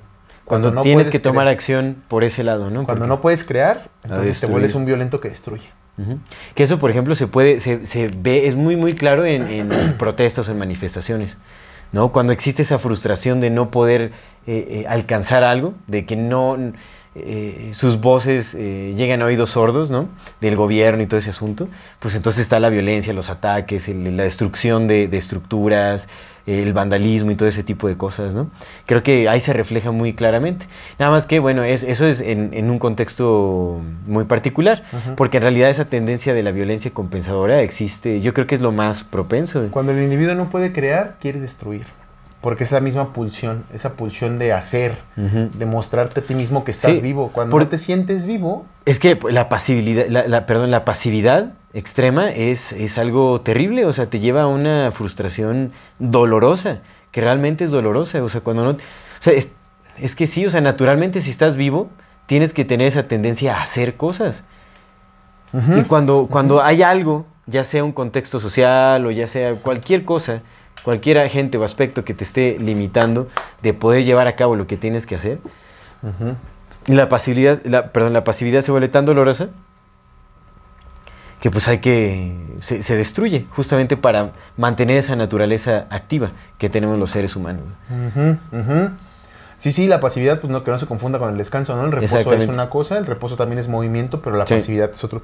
Y fíjate, aquí hay una frase que me gusta mucho que dice que la violencia compensadora es el resultado de una vida no vivida y mutilada. Mm, sí. Una vida mutilada, ¿sabes? Mutilada. Una vida quitada, te arrancaron de la, del- del- la posibilidad de poder acceder a algo más o de conocer algo más, que es lo que pasa, por ejemplo, con estas zonas llenas de narcotráfico en las sierras, ¿no? Eso. Son vidas mutiladas, estos, estos jóvenes. O los abusos infantiles también. Claro, pues imagínate, mucho, mucho se critica y, y, pues es bien doloroso. Todo el tema del narcotráfico es bien doloroso, tanto para los que lo hacen como para los que lo sufren, como para los que lo vemos, como para los que no lo vemos, para todos es muy doloroso. Pero la realidad es que estos jóvenes que entran a estos, a estos cárteles, pues son jóvenes que vienen de estas vidas mutiladas. Son jóvenes a los que no se les permitió ser jóvenes. Son, hay niños, hay niños de 14 años Sí. teniendo ya esposas, teniendo familias, manteniendo gente, ¿sabes? Porque no les permitieron ser niños. Sí. Y por el otro lado tenemos en esta bendita sociedad a niños a los que no se les permitió ser adultos. Porque ahora se les dijo, no, tú eres un niño grandote, viaja, bebe, sal, cotorrea, juega Sí. videojuegos. Sus videojuegos, sí. Entonces no se nos permitió ser adultos, no se nos permitió tener el entendimiento de lo que es volverte responsable de otro ser humano, de un ser humano que depende de ti y decir, esto es el significado de la vida.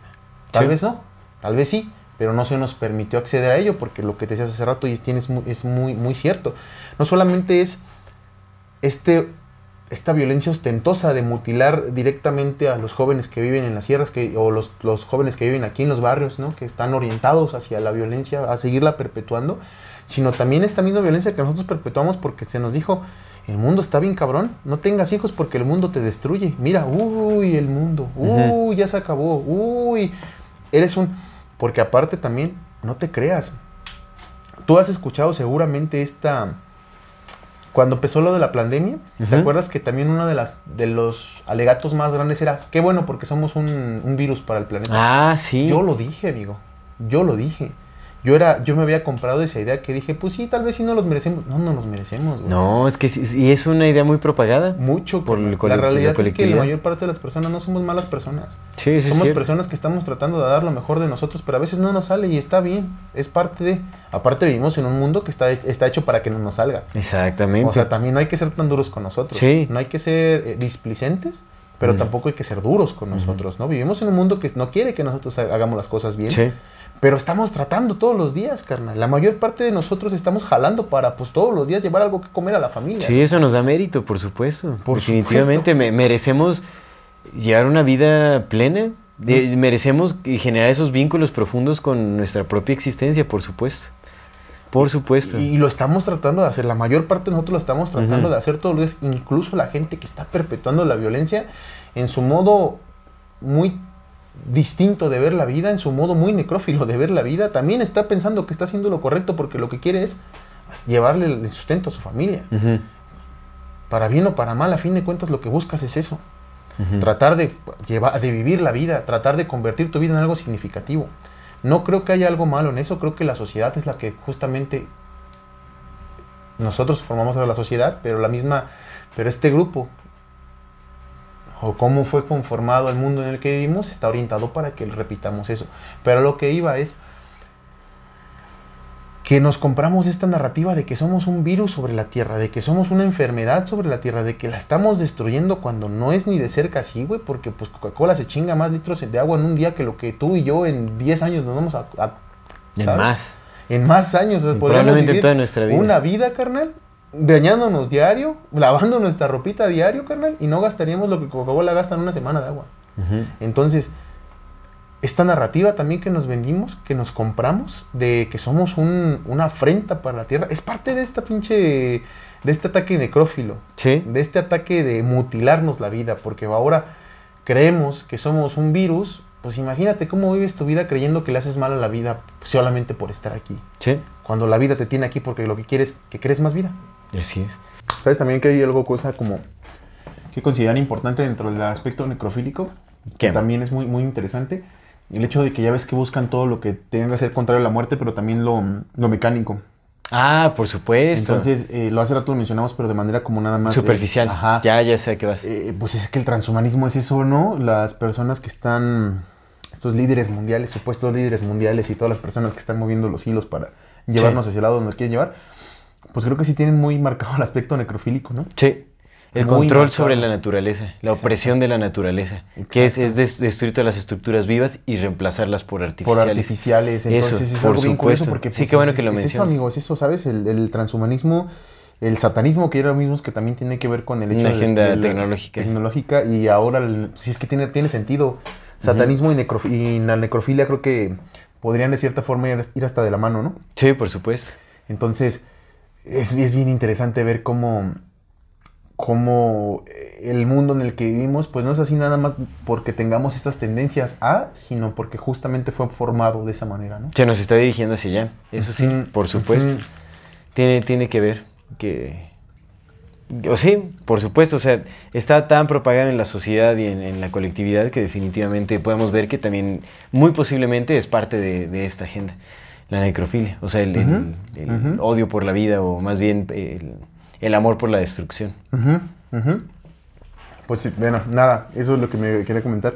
Pero bueno, vamos ahora también como a, a esta parte de la, la cultura de la muerte, en, pues no solo en, en nuestro país, pero bueno, hablemos, ¿no? Porque pues eh, eh, digamos como la veneración a la muerte ya vista desde otra perspectiva, no necesariamente necrofílica, eh, eh, pues ha sido algo, bueno, es algo muy común en todas las culturas del mundo y por supuesto aquí en México también, ¿no? Sí, por supuesto. Pues mira, eh, a mí me gustaría hablar como de Mictlán y de Mictlantecutli y Mictecacihuatl, ¿no? El Mictlán era este lugar. Mictlán es el lugar donde, donde moran los muertos. El Cuando- inframundo. el inframundo. Cuando llegaron aquí los españoles, ellos traían su visión católica. Y en esa visión católica, pues hay un infierno y hay un diablo. Cosa curiosa que se me hace que es que en la, en la visión judía no existe tal cosa como el infierno. Hay un lugar donde las almas se lavan, es una especie de lavatorio de almas. Que sí es un poco duro y que es un poco, eh, pues duro. Porque es como este, es un símil de este proceso de lavar. Cuando tú metes a lavar la ropa, pues la ropa se enjuaga y se talla, ¿no? Y se está Sí. haciendo una contra otra, se está frotando una contra otra. Entonces, en este, en este concepción que tienen del inframundo en los judíos, pues no hay un infierno como tal, sino es este lugar donde la, la alma se está lavando y está lavando de todos los pecados, para poder después llegar a morar con Dios.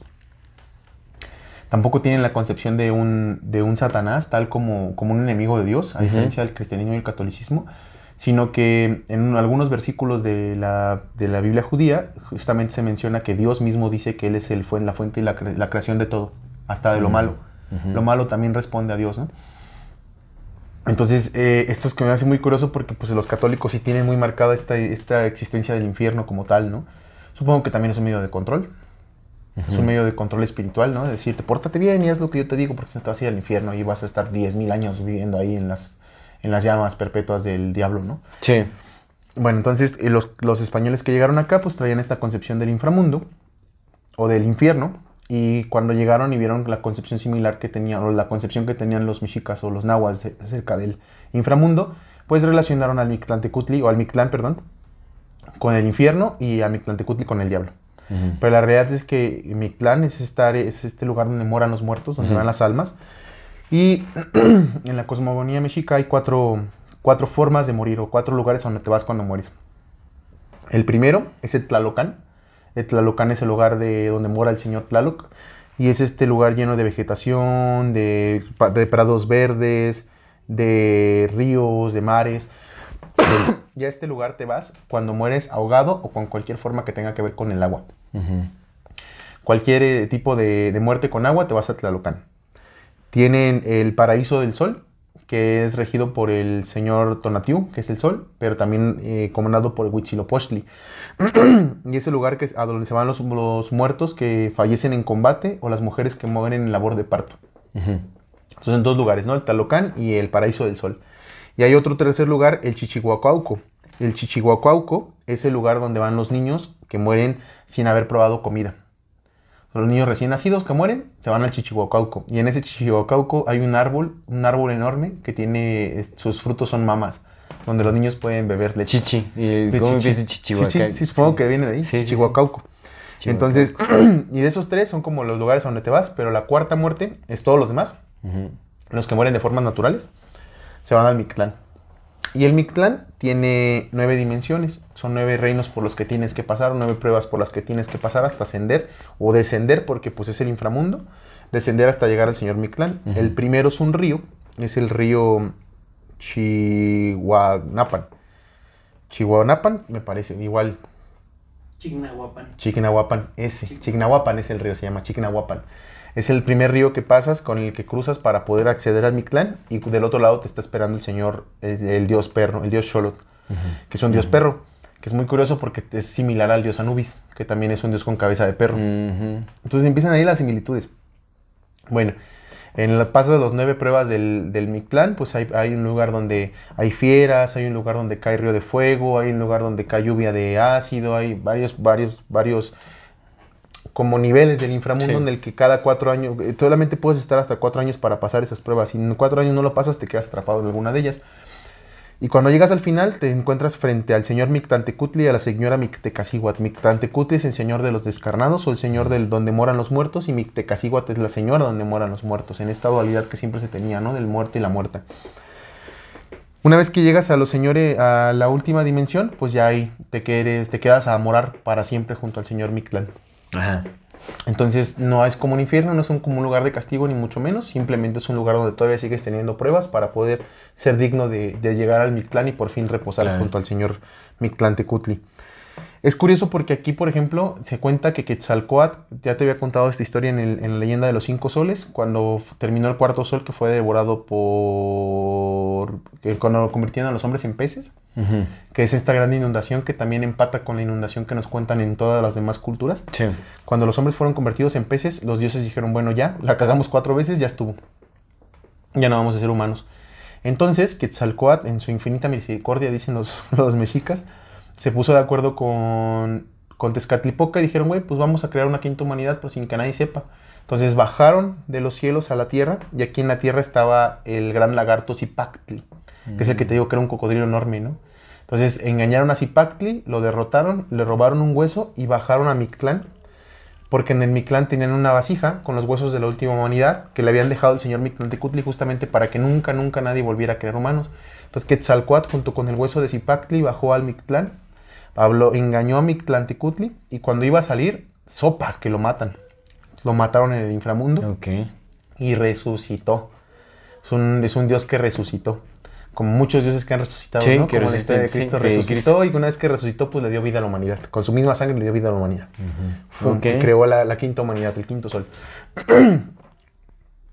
bueno, eh, también habla, también en esta, en esta concepción de la muerte, eh, hay, hay varios lugares o también hay como varias concepciones de este mismo tipo de inframundo en otras, en otras eh, culturas y también es importante aquí como señalar, por ejemplo, las similitudes entre las trinidades y también entre los, entre los dioses eh, del inframundo, ¿no? Entre Ok. trinidades, por ejemplo, los, los mexicas tenían una trinidad que era Tonasi, Tonasicuat- Tonasi, Tonasiatecutli, Tonasitecutli, era el dios mayor y tenía dos hijos, Quetzatipoca y, y, eh, Quetzalcoatl y Tezcatlipoca.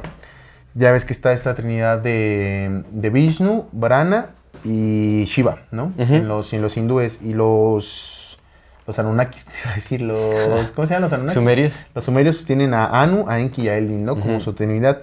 Pero también en, la, en los inframundos está esta pareja de dioses. Los mismos sumerios tienen al dios Nergal, que es el dios del inframundo, y a su esposa Ereshigal. Ereshkigal, perdón, que es hija de Anu. Nergal es el señor del inframundo y Ereshkigal es su esposa, su consorte, que es la diosa del inframundo. Ereshkigal es hermana de Inanna.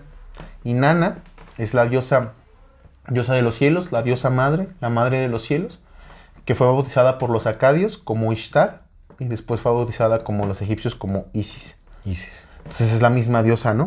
Y es hermana de Ereshkigal. Y nada, eso es como que lo que tenía que hablar un poco nada más como del, del Mictlán, que nos pone en preparación para el culto de la Santa Muerte, al menos en este lado, ¿no? De este lado ya, ya se veneraba al Señor de los Huesos, al. Señor de las Manos, al Señor Mictlantecutli, a la Señora Mictecacigua. Ya hay una cierta adoración y también hay una adoración hacia este inframundo, hacia este, este mundo hacia abajo, como el Hades, ¿no? De los griegos, pues en todo el mundo y también pues nos habla de esta misma, de lo que hemos hablado muchas veces, que es esta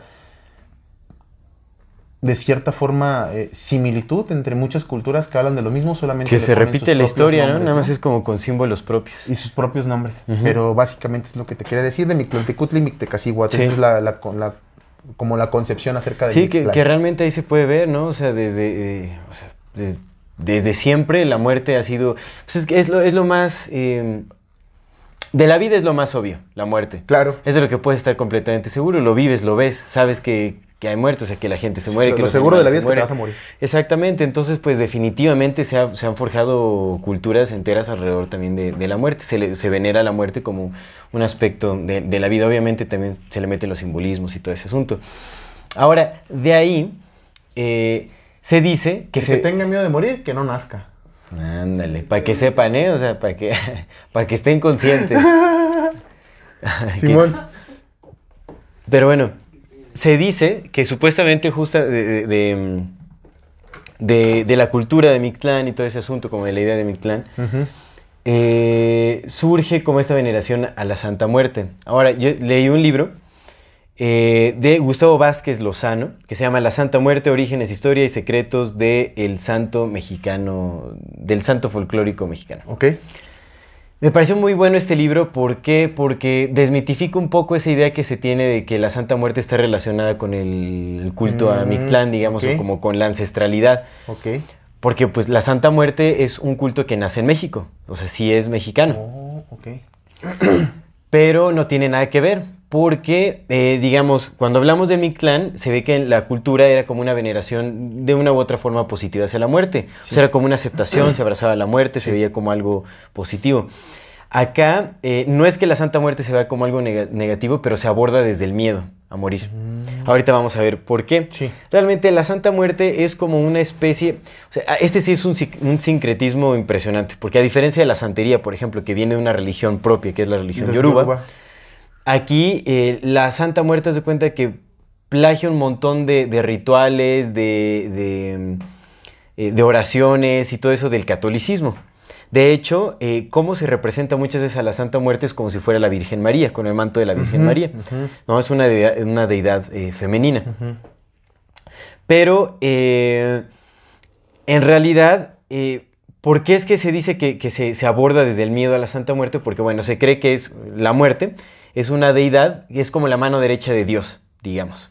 ¿No? Es como lo que le sigue a Dios en poder. Ajá. O sea, se cree que es como una, ent- una entidad todopoderosa eh, que pues obviamente tiene control sobre toda la naturaleza, sobre las cosas de la tierra, etcétera, porque pues es, es la muerte, ¿no? Y que no está relacionado con la muerte. Pero se cree que tiene cualidades eh, em, que se le podrían adjudicar a una deidad particular. Entonces, como la, la Santa Muerte le rinde cuentas a Dios nada más. O sea, es como que lo- se le pone una jerarquía. Ahora, no es una, una religión en sí. O sea, definitivamente es un culto porque no tiene nada construido. O sea, es como un, es un fenómeno muy peculiar porque pues es, es populachón. Pues, o sea, surge ahí, se le han ido agregando cosas. Te digo, es como un sincretismo, se han robado muchas cosas del catolicismo. Ok. Y está muy extraño cómo surge esto de la Santa. Pues hasta la figura, Muerte. ¿no? De hecho es la Virgen María, pero con calavera. Exactamente, es la Virgen María. sí, es como una. Algo, no sé si opuesto, pero es como. Es la Virgen María sin piel.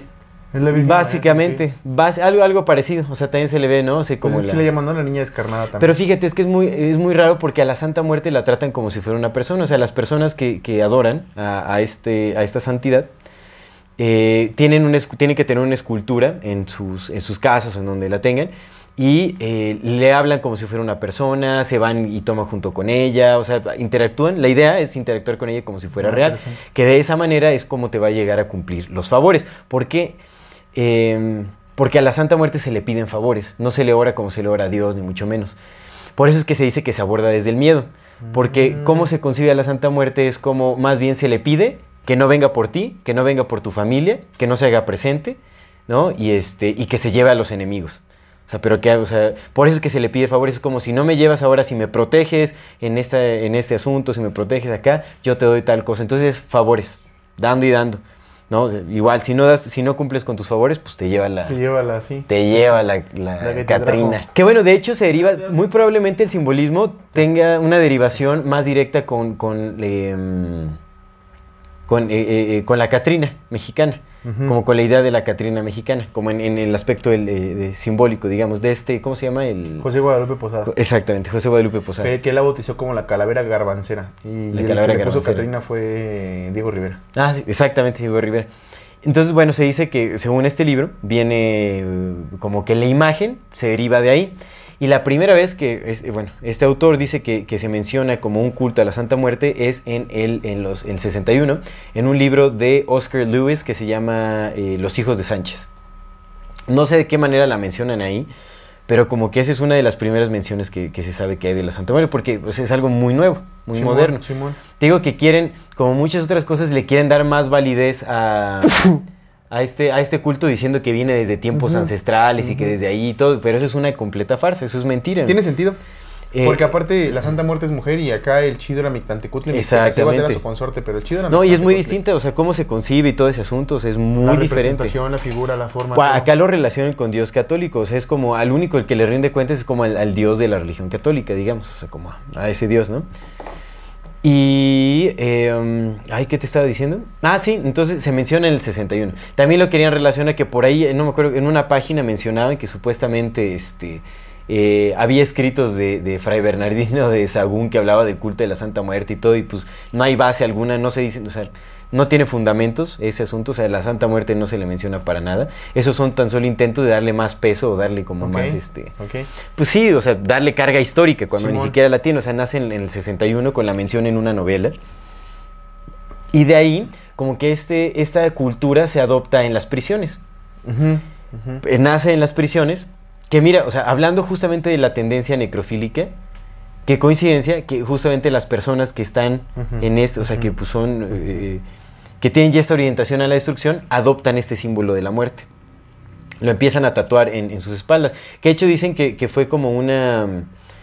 Pues estuvo extraño porque realmente se, se- se tatuaban, en las cárceles se tatuaban a la Virgen María en las espaldas para que no los apuñalaran.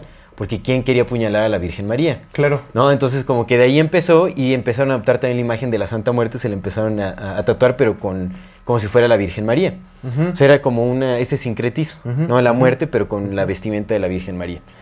Entonces, digamos que fue como un culto que se desarrolló en, en las cárceles entre los criminales y todo este asunto.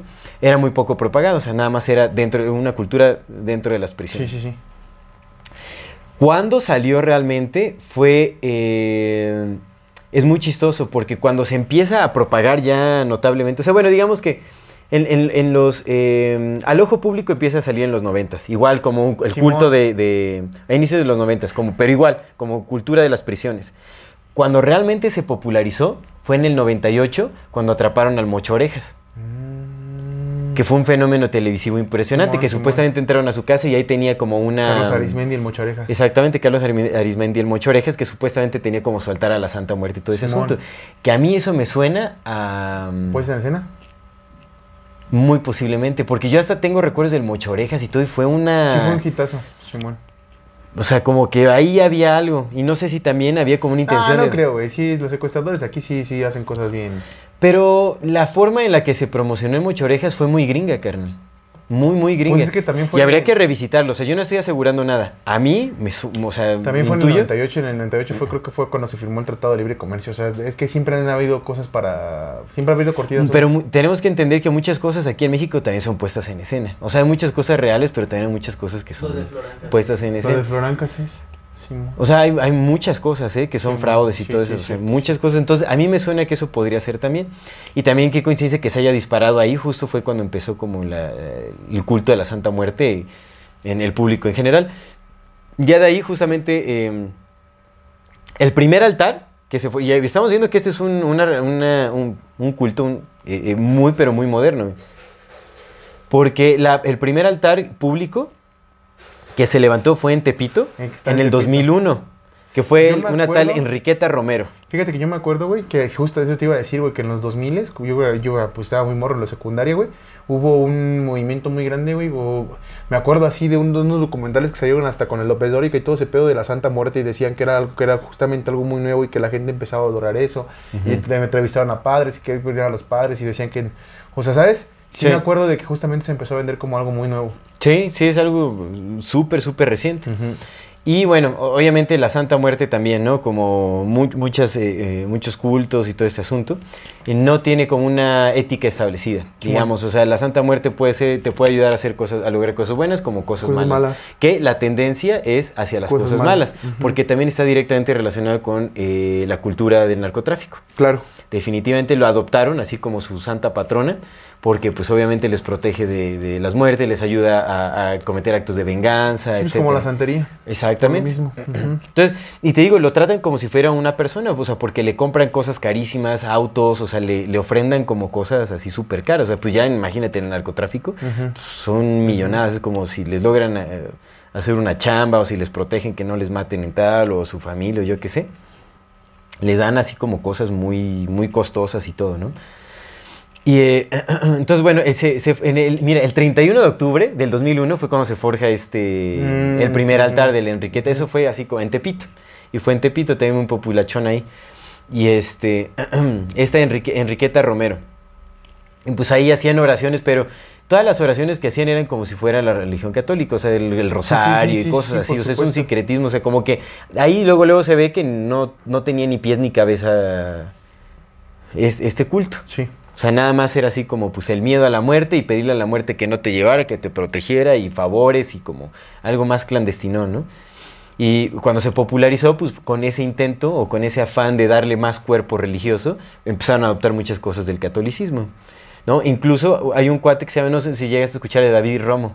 No. David Romo, que él se, él se autodeclaró como eh, eh, obispo, eh, archbishop, es este... Arzobispo. Arzobispo, se declaró arzobispo de su propia iglesia de la Santa Muerte. No, o sea, ya le empezó, puso títulos y todo ese rollo. Ese cuate David Romo, adivina quién casó. Por eso te digo que todo, o sea, hasta esta cosa de la Santa Muerte sí me parece que fue como un propagandismo muy empujado en Televisa y en los medios de comunicación. O sea, como por algún motivo muy extraño, habría que analizarlo más a profundidad, pero sí fue como algo que se quería impregnar en la cultura En mexicana. Simón. Adivina quién casó Aquí. a Niurka y a Bobilarios. El, el obispo de la Santa Muerte, los, o sea, con, su, con su iglesia, Simón. Que los casó a estos cuates. Entonces, pues ahí se fue. pues, ya sabes, andaba en la mega, en la mega farándula. Y tenía, o sea, él, él creó todos sus medios, tiene su propia revista, tenía acá, hizo pues todo un alarde, ese cuate también popularizó, movió muchísimo lo de la Santa Muerte y ese asunto, ¿no? Eh, ay, y, eh, pero más, más tarde, a este mismo cuate, David Romo, lo metieron a la cárcel porque tenía una banda de secuestradores. Una andaba en cosas súper turbias, también sí, en negocios bien, bien turbios. Al cuate lo metieron al bote porque andaba en cosas bien densas. Y él quería vender, él quería cambiar la imagen supuestamente de la Santa Muerte a algo positivo. También como que la, le fue, creo que, creo que sí fue él quien lo apodó como la niña de blanco. La niña blanca. La niña blanca. La niña blanca. Porque también hizo como una imagen así nada más de mm, una mujer blanca, o sea, como muy, muy, muy blanca. Ah. No con el esqueleto, o sea, como que quiso cambiar, quiso cambiar un poquito Sí, la, sí, la sí. percepción, pero era imposible ya separarla del narcotráfico, porque pues en el narco ya estaba súper adoptada esa imagen. Sí. Entonces toda la gente estaba así como, de, pues, es este, el, el santo, de lo- la santa de los, de los narcos, ¿no? Después de eso también hubo otro cuate que se llama Jona- Jonathan Vargas Le- Legaria, Legaría o no sé. Eh, que también tenía como, o sea, tenía conflicto con David Romo porque cada quien tenía su iglesia y ya sabe las disputas entre, ese, este, entre este asunto, pues este cuate lo mataron en el 2008. Ahí no, no, sé quién habrá sido, pero lo mataron. Y mira qué coincidencia, quien siguió como la, el, el, el, trabajo de este cuate, de, de Jonathan Vargas, fue su mamá que también se llama Enriqueta, Enriqueta Vargas. Recordemos que, bueno, Enriqueta, ¿qué fue? Enriqueta Romero fue quien puso el primer altar, altar. en Tepito. Ajá que popularizó bastante como en ese barrio. Sí, sí, sí, sí. sí. ¿No? Entonces, eh, pues, o sea, es un, es un culto que no tiene ni pies ni cabeza, que sino más, para mí, más bien lo que representa es justamente esta tendencia necrófila, porque lo, la mayoría de los practicantes de, de esta pseudo religión, por así decirlo, eh, son jóvenes marginados, uh -huh. o sea, son todas las minorías es la comunidad LGBT, son, eh, eh, eh, est están justamente los reclusorios, en, en, en, áreas de mucha pobreza, uh -huh, ¿no? O uh -huh. sea, como el narcotráfico, criminales, o sea, como todo, toda esa población arrinconada, que justamente tiene como esta... Son los que tiene mucha impotencia, exactamente, también. les mutilaron la vida exactamente sí, claro. y por la frustración se entregan a, a la muerte completamente. Y a pesar de que quieran como decorarle un poco y decir que la Santa Muerte también hace cosas buenas y todo ese asunto, está directamente relacionada con esta tendencia a la destrucción. Porque justamente es, o sea, hacia allá va. Se les piden favores, se les paga con alcohol, lo mismo, o sea, es como los vicios, el, entonces está directamente relacionado con ello, ¿no? Y eh, no tiene nada que ver como la cultura de los muertos en México, porque se le intenta relacionar y dices, pues el Día de Muertos y todo ese asunto, que bueno, el Día de Muertos viene como, ya, ya vimos de dónde viene también, o sea, ni siquiera es una práctica no, mexicana, ni no, mucho no, menos, que empató muy bien aquí porque... Eh, pues digamos que sí hay como una especie de intento de, de asimilar la muerte de una forma más eh, celebrativa, ¿no? O sea, con mayor celebración, no okay. sé celebrativa, sí. sino como más festiva, tal más vez. Más festiva, sí. Y... Pero es completamente distinto a, a a, a, cómo se le trata a la, a, a la, Santa Muerte, porque acá se le son ofrendas de sangre. De hecho, o sea, pues el narco popular. O sea, el, el sacrificio ritual sí es eh, característico de, este, de, la, de la práctica de este culto, y en especial en la narcocultura, uh -huh. porque ahí sí, sí, o sea, cortan cabezas, hacen de todo tipo de cosas, ¿no? Hasta se dice que hay narcos que beben copas enteras de sangre en ofrenda. Bueno, o sea, sí hay rituales como muy, muy fuertes ahí eh, que se mueven hacia la, hacia la Santa Muerte. Uh -huh. Entonces, mucha gente quería que habláramos como de ese tema, pues lo vamos a abordar brevemente. Brevemente. Porque pues tampoco es como algo que, en no lo que queramos profundiz profundizar. Sí, no, y además que, o sea, pues no, no tiene. No tiene ni pies ni cabeza, o sea, es, es un sincretismo total. Tiene muchísimo que ver con superstición, por supuesto. Eh, no tiene, o sea, las creencias pues son nada más así como, pues sí, como el todas, miedo a la muerte. Es como todas, ¿no? Las creencias son creencias. Por supuesto, pero por lo menos hay otras que están más trabajadas, que ya tienen rituales más forjados y todo, y esto es como... Pues es que va empezando, va empezando la religión, que tiene que esperar su tiempo para poder justamente crearse del todo. Sí, pues sí. Pero fíjate que a raíz de esta religión, también al parecer, o sea, el, el haberla empujado creo que tiene fines económicos. Porque ya es, el mercado es un mercado, mm. ¿no? O sea, se, se estima que eh, al año está generando arriba de eh, 1.5 millones de dólares. El mercado de la Santa Muerte, o sea, es... Mucho dinero. Es mucho, mucho dinero. Porque también, obviamente, al pertenecer a la narcocultura, pues es, es, hay mucho dinero mucho por medio. Entonces, claro. las personas que trabajan haciendo las esculturas de la Santa Muerte y todo ese asunto, pues cobran un dineral por sí, este tipo chamba. de, de claro. cosas. Pero a mí me parece que es eh, muy evidente, y esto ya podríamos decir que es como una pseudo religión que nace a partir de esta tendencia necrófila de la sociedad. Porque justamente las partes mm. más aisladas, más eh, eh, rechazadas de la sociedad, son quienes adoptaron eh, eh, a esta entidad como su uh -huh, uh -huh. Pues como sí como, como su representante uh -huh. entonces me, me, pareció como interesantón pero mira yo también quería como esclarecer algunas dudas y todo eso porque decía pues de alguna u otra manera se relaciona con la santería o qué show y tal y no. pero no para nada y esto sí nace en México exclusivamente te digo se, lo que se dice es que se menciona primeramente en, en en una novela y de ahí como que se agarró como tendencia en, en, las prisiones y de ahí cada vez fue saliendo más, ¿no? O sea, saliendo, saliendo hasta que pues ya llegó al público, Televisa lo popularizó bastante, ¿no? Sí, sí, sí. Es que sí es bien curioso porque, por ejemplo, estaba viendo unos documentales sobre brujería y sobre la Santa Muerte y las personas que hablan sobre ello, digo, sin, sin afán de ofender ni mucho menos, pero pues sí se escuchan como gente que está contando su propia versión, ¿sabes? No como una versión oficial, porque pues cada quien la cambia a su conveniencia y cada quien cuenta como quiere contar. Ah, de, lo, de los comentarios que nos dejaron de... No, la- de, de los documentales que vi. Ah, de los los, coment- los, de los santería. supuestos eh, expertos, cada quien lo cuenta a su manera.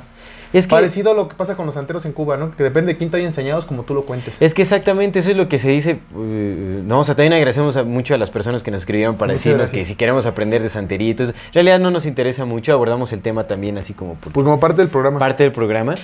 Pero, eh, pues dentro de los estudios antropológicos que se han hecho en la santería y la religión yoruba, bueno, eh, principalmente la santería, es que, o sea, no hay nada definido, o sea, no es una religión dogmática para nada, no tiene ningún libro escrito, y se dice que cada familia lo practica de formas distintas, Ajá. y le agregan, le quitan cosas, entonces, obviamente va a salir muchísima gente que dice, no, yo lo practico bien, los demás mal y todo, porque pues todos lo practican diferente, porque en realidad cada quien le pone su propia cosecha, le agrega cosas, le quita cosas, etcétera. Lo ¿no? mismo Entonces, pasa con la Santa Muerte. Con la Santa, sí, con la Santa Muerte también, por supuesto. Ahí sí, y, y al- la santería por lo menos se deriva de una religión que es la religión yoruba, que es una religión que pues, tiene muchísimo tiempo, ya tiene un constructo, digamos. O sea, ya, ya, ya hay culturas que viven alrededor de esa religión, así como el catolicismo, o sea, todo ese tipo de cosas, ¿no? Pero la Santa Muerte, o sea, no mm, nació nada más de una imagen. Claro. O sea, nace de una imagen y de, de la creencia, ¿no? De que la Santa Muerte es una entidad en sí misma y, y, este, y que pues hay que darle favores para que pues, no te lleve. Para que no te Para lleve. que no te lleve en mal momento. Básicamente. Ajá. Sí, ¿Y es eso nada más? sí, sí. Sí, sí. Pues ya yo creo que vamos dejando nuestras Sí, amigo, conclusiones y Vamos, todo este bebé. ¿Qué, ¿Usted qué opina? Yo qué opino de qué. De todo esto, de la necrofilia, de las tendencias que tenemos autodestructivas como sociedad. Pues mira, creo que algo que sí le puedo encontrar de valor que decía Terence McKenna es que hay que crear cultura en lugar de consumirla. Chico, por supuesto. Entonces, eso a mí sí me hizo muchísimo, muchísimo. Vamos a sacar todas las frases de, de nuestro queridísimo Ahora agente vamos de la a CIA, volver a Terence hablar de McKenna. Terence McKenna, pero ahora para decir todo lo mal que hizo. Exactamente. Para que no se pierda la Que fíjate, a mí me de parece este podcast. chistoso porque yo creo que, o sea, Dennis McKenna hace mucho énfasis en que es que si algo de lo que, si por lo menos un, un este 10% de, o una pequeña porción de lo que dijo mi hermano es real, cierto, sí. yo creo que tiene mucho, o sea, como que hace, recalca mucho eso. Entonces, eso puede ser que eh, Terence McKenna vivía como mm, tal vez en arrepentimiento y como que sí quería de una u otra forma aportar a... A la digo, sociedad. no sé. Al final fue Pues mira, hay cosas de partícipe las que de... dijo el Terence McKenna que sí son ciertas, ¿no? Sí. Como lo del lenguaje, el lenguaje y la cultura. Justamente eso que dijiste de que la cultura hay que crearla, no... Y no consumirla. No consumirla. Exactamente. Sí, hay varias cosas que están muy interesantes. Creo que es eso, o sea, tomar papeles de, de creadores, o sea, que no importa qué tan difícil pueda ser nuestro contexto social, siempre hay oportunidades de crear. No necesariamente tiene que ser en el ámbito económico, Sí. ¿no? Pero todos tenemos ese potencial creador y lo podemos desempeñar. Busquemos cualquier forma. El arte está ahí para rescatarnos, Sí. en realidad sí está ahí para rescatarnos. Sí, completamente.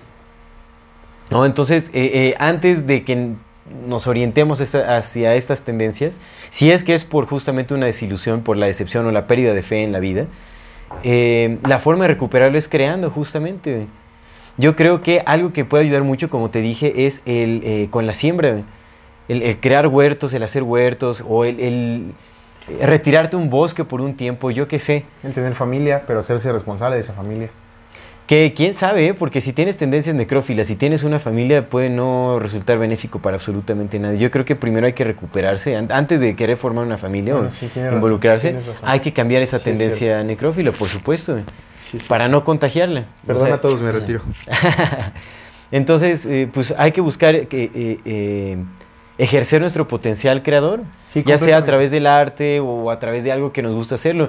Tampoco nos, nos entreguemos al- a, a la capacidad creadora de alguien más, o sea, no nos, volga- no nos volvamos eh, eh, ciegamente esclavos de, la- de las capacidades de- creadoras de, de alguien que sí tiene en claro qué quiere hacer con su vida, ¿no? Más bien busquemos qué es lo que queremos hacer con nuestras vidas. Pues mira, Pablo Neruda tiene una frase que dice que si nada nos salva de la muerte, que el amor nos salve de la vida. Y yo le agregaría que el amor, pues que el arte, ¿no? Que si nada nos salva de la muerte, que el arte nos salve de la vida. Mm. Creo que sí se vuelve una forma de canalizarlo, creo que se vuelve una forma de creación, creo que se vuelve una forma de, de entregarse, pero también quería decírtelo hace rato que, pues también, qué tipo de arte estamos creando, porque si estamos creando puro O arte, sea, arte necrófilo, pues también, ¿no? Sí, seguimos contribuyendo, ¿no? Pero al final de cuentas estás de cierta forma como, Sí, por supuesto, mejor que se exprese en... como mi canal War, ¿no? Sí, exactamente. Mejor que se exprese de otra forma a que se exprese... Sí, eh, claro, destruyendo. Eh, destruyendo ya, exactamente, porque bueno, es, es- es creación. Pero eso es justo lo que iba a decir, ah, también hay que tener cuidado como con esas tendencias artísticas o culturales o, o, eh, esas pequeñas modas que arrastran nuestras creencias hacia la necrofilia, justamente, ¿no? Hacia ese amor por la destrucción, lo muerto, lo, lo grotesco y todo ese tipo de cosas, porque se han popularizado muchísimo. O sea, yo, bueno, por lo menos aquí también, ¿no? Eh, dentro de conocidos y todo ese asunto, es, o sea, en círculos artísticos están eh, promoviendo muchísimo esa tendencia. Y- Sí. Y, eso se refleja también en las personas que Y el practican ese tipo de fetichismo, arte. el fetichismo está bien grande, amigos. Sí, hay un montón de gente, pero digo, yo también, yo también El tengo sado y todo ese eso, asunto. pero, pero una vez que te das cuenta de eso, dices, ay, loco, ¿no? Sí, o sea, ¿de dónde viene? ¿De dónde nace? ¿no? De qué, ¿De qué impotencia viene? Sí, claro, claro. Ah, bueno, habría que analizarlo, ¿no? O sea, Pues es que no, es que tiene sentido. Mira, yo te digo, güey, yo, yo, yo, a mí me gusta el pedo del shibari, loco. Pero pues también te digo, eso me cuestioné, güey. ¿Por qué me gusta ver a una persona vulnerable, amarrada y expuesta? ¿Por qué? sí, sí, sí. Ah, es cuestionarse por qué. Si hay una respuesta para esa pregunta, pues qué bueno que la haya. Si no hay respuesta es cuando empiezas a cuestionarte, ay cabrón, ¿por qué no tengo respuesta, no? Sí, sí, sí, sí. Aquí ya nos está presionando nuestro queridísimo. No, está bien, porque productor. sí, ya, ya vamos terminando. No, ya vamos terminando. Y pues es eso, ¿no? Nada más generemos criterio propio. Chiquillo. Este. eh, Para que no se nos vaya. creemos, creemos. se nos va, ya corriste a otro. Ay, cua- Ya No, llevas cuatro productores tú, Aldo. ya llevas cuatro Míralo nomás. Pero bueno, pues ya vamos, damos por concluido. Ah, no, vámonos No, a, vamos, sí, ya vamos a a ver a tú algo interesante, a ver. Mira, yo traía algo de interesante que ya, no- ya me acuerdo cuál iba a ser. mi Yo traía algo, pero a ver. No, sí, güey, está bien interesante.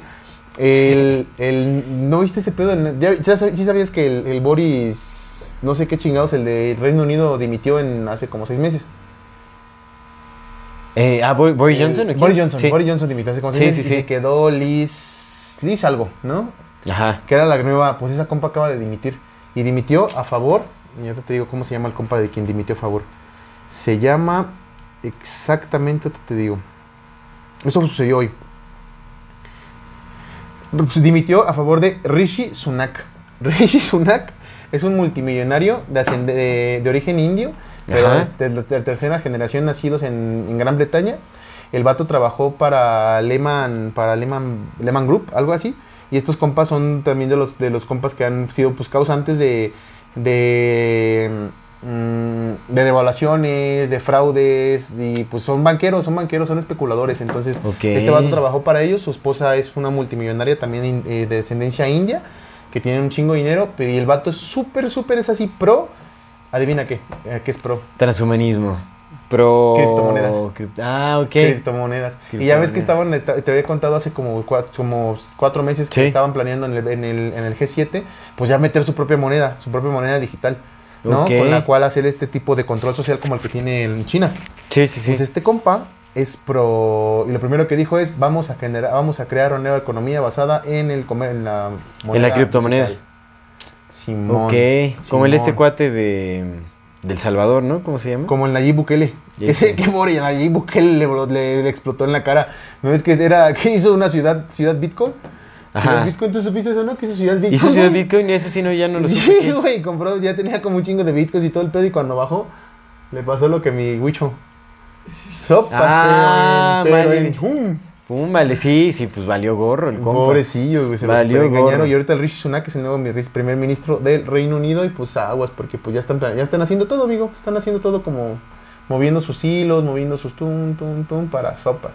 Y China y Rusia están comprando oro, ya son las primeras, las principales que ya tienen las reservas de oro, porque sí se parece que se está dividiendo el mundo en, en dos facciones. Quizás controlada por la misma situación, pero sí dos facciones, ¿no?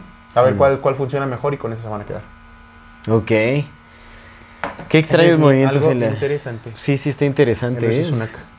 Pues sí, ya, ya veremos qué, qué nos... Solo el tiempo lo dirá. El 2030 lo dirán. bueno, quién sabe, ¿no? Ya Sí, veremos, por supuesto. ya veremos qué, qué pasa.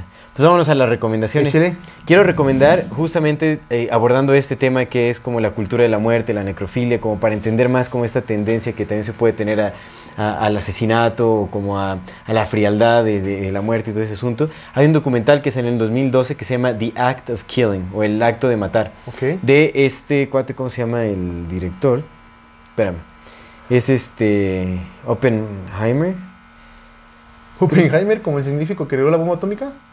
Sí, Joshua Oppenheimer se ah, llama. mira, qué casualidad. Qué Qué casualidad. Pero mira, este documental trata de un, eh, un escuadrón, le llaman un escuadrón de la muerte. Creo que en el 60, y- me parece que sí es en el 64. En Indonesia eh, tomó control de gobierno eh, un grupo de paramilitares que le llaman el escuadrón de la muerte, que se dedicaron a exterminar a todas las personas con tendencias políticas hacia el comunismo pero a exterminar, a matar. Al parecer, en Indonesia hubo más de un millón de, personas asesinadas de formas sumamente crueles. Entonces, este documental va con eh, personas, o sea, eh, ya grandes que pertenecieron a este escuadrón, o sea, como a ya viejitos, ¿no? O sea, en su juventud cometieron actos atroces, mataron a miles y miles de personas. Entonces, el- este director va y entrevista como a estos eh, personajes para ver cómo concebían estos actos, qué, lo- o sea, qué sentían y todo este asuntos. Y, le- les pidió que eh, revivieran esos actos como en, en escena, tipo, o sea, con cual- que lo pudieran representar simbólicamente, con cualquier atuendo, como con cualquier cosa. Pero pues eh, el documental va retratando como todo el proceso, o sea, lo que van platicando, cómo viven, cómo se ven ellos actuando, cómo, cómo buscan a los actores, lo que decían. Y, y es, es impresionante, o sea, parece que son personas sumamente frías, o sea, que les valió gorro todo lo que hicieron, o sea, parece que no les importó para nada, o sea, que están como si nada. Eh, siguen siendo de una u otra forma criminales porque van y piden así como su... O sea, pueden ir con cualquier... eh, bueno, ahí en el documental se ve cómo van a las tiendas y le dice, dame dinero porque necesito levantar fondos para quién sabe qué. Dice, necesito que esta vez sea más y tal. Y dice, y bueno, ya sabes que te lo estoy pidiendo de buena forma. Ahorita te pude haber pegado un golpe en el estómago y, y te quito tu dinero, pero pues te lo pido. Y le- o sea, se ve la gente así como paralizada de miedo y les dan su dinero y como... Le dicen, gracias, sí lo estás haciendo de buena forma y todo, ¿no? Y les- sí, así como súper... O sea, está como... O sea, siguen siendo criminales, pero están, o sea, abiertamente aceptados. No, no tuvieron ninguna Repercusión. repercusión, ¿no? Para nada, porque pues fue un, es, es un grupo que continúa, ya no me acuerdo cómo se llama este grupo paramilitar, pero continúa. Y, este, y, y siguen, o sea, se mofan también como de las acciones que tuvieron que hacer y todo eso. O sea, realmente mataron a muchas personas. Y uno de estos personajes, lo que me llamó mucho la atención es que él decía que para las formas de matar a la gente, él tomó todas sus ideas de Hollywood. No mames. Cómo, ex- cómo estrangularlos, con, con, eh, con alambres, como súper fuerte, sí. Sí, pues es que ese es el resultado, carnal. Ese es. Ajá, exactamente. Entonces, eh, eso me llamó mucho la atención porque dices, ¿cómo puede influenciar esta, no? A personas con tendencias así, sacan las ideas de, de, de- de todo este tipo de símbolos que nos alimentan en las películas y todo ese asunto. Sí. Entonces, es, es muy peligroso también con qué nos estamos alimentando, en especial si hay ciertas tendencias así. Lo que dice es que, o sea, él lo ves como muy normal y riéndose y quitado de la pena y todo ese asunto. Y hablando de así, decía, no, mira, así para que saliera menos sangre hicimos eso y tal. Y dice, no, yo sí decapité a varias personas. No, crueles, pero mal plan, mal plan. Y se ven así casuales y bromeando y así como, como, como si nada hubiera pasado. Aunque de repente sí dicen que sus sueños los cazan sus actos. O sea, que vieron tanta gente morir de formas. Sí, sí están atormentados. En las noches están atormentados en sus sueños. Sopas. Está, está muy interesante y también hacen representaciones súper psicodélicas de... O sea, muy, está muy raro el documental también. Está, está ver. extraño, pero está interesante. The. Act, The Act of Killing. Killing. Ajá. Del Va, 2012. súper. Pues mira, yo voy a recomendar algo más bondadoso. es un canal que me encontré justamente buscando aquí Coco. documentales. No, docu- documentales de Santa Es Muerte y eso. Y está interesantón, se llama Dioses Extraterrestres el canal. Mm. Lo voy a buscar y le voy a mandar el enlace. Dioses Extraterrestres. Y está interesante, es un señor, no tiene muchas vistas, sus videos tienen 3.000, 4.000. Creo que el que más tiene es el de la Santa Muerte, que tiene como medio millón, pero de ahí los demás 3.000, 4.000. Y está interesante, como que se ve que sí le mete estudio a sus videos. Y hablan de pues, muchas cosas, ¿no? De las cosas conspiranoicas y eso, pero hay unos que están interesantes que hablan de historia. ¿Cómo están- se llama? Dioses Dioses extraterrestres. Dioses extraterrestres. Simón. Ok. Simón, pues ahí se los voy a dejar. Va, que va, perfecto. Pues amigo, Damos por concluido este episodio. Muchas gracias a todas las personas que nos acompañaron hasta este momento. No se olviden de, sus- de suscribirse a nuestro canal, darle clic a la campanita para que les llegue notificación cada que saquemos un nuevo video. Si les gusta lo que hacemos, por favor, por favor ayúdenos compartiendo nuestro contenido para llegar a más personas y así seguir creciendo. Síguenos en las redes sociales como AmorFatiMX. Eh, toda retroalimentación es más que bienvenida. Nos gustan sus comentarios, sugerencias, historias, etc. Mande su solicitud para pertenecer al grupo privado de Facebook de Comunidad Fati para participar en el programa de Voces de la Comunidad. Y si tienen oportunidad de apoyarnos con algún donativo, algún aporte económico, lo agradecemos de todo, todo corazón. No tienen ni idea de cómo nos ayuda Muchas, a muchas sostener gracias. y a seguir desarrollando este proyecto. Cada vez iremos mejorando y les iremos trayendo mejores cosas. Recuerden que para el apoyo económico lo pueden hacer vía PayPal, vía Super Thanks o también ahora pueden suscribirse ya a nuestro contenido exclusivo en donde pues, les damos contenido exclusivo. Exclusivo. Exclusivamente les damos contenido. Le damos muy buen contenido, la verdad es que estamos eh, tratando más temas, ya pronto se pondrán temas a, a votación y todo, cada Ahora vez irá más mejorando. exclusivo que nunca. Hay varios regalitos. Vaya, estén atentos, eh, eh, hay, hay varios niveles a los que pueden pertenecer. Está el reptiliano, 50 pesitos, está el, bueno, 49 pesitos, y está el pleyadiano, sí, 99 pesitos. 99 pesitos. Nada más, una, una cómoda cantidad de...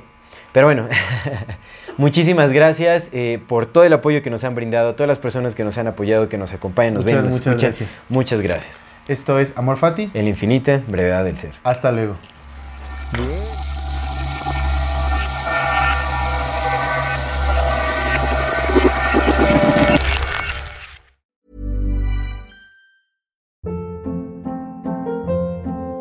Hold up. What was that? Boring. No flavor. That was as bad as those leftovers you ate all week. Kiki Palmer here, and it's time to say hello to something fresh and guilt-free. Hello Fresh. Jazz up dinner with pecan-crusted chicken or garlic butter shrimp scampi. Now that's music to my mouth. Hello Fresh. Let's get this dinner party started. Discover all the delicious possibilities at hellofresh.com.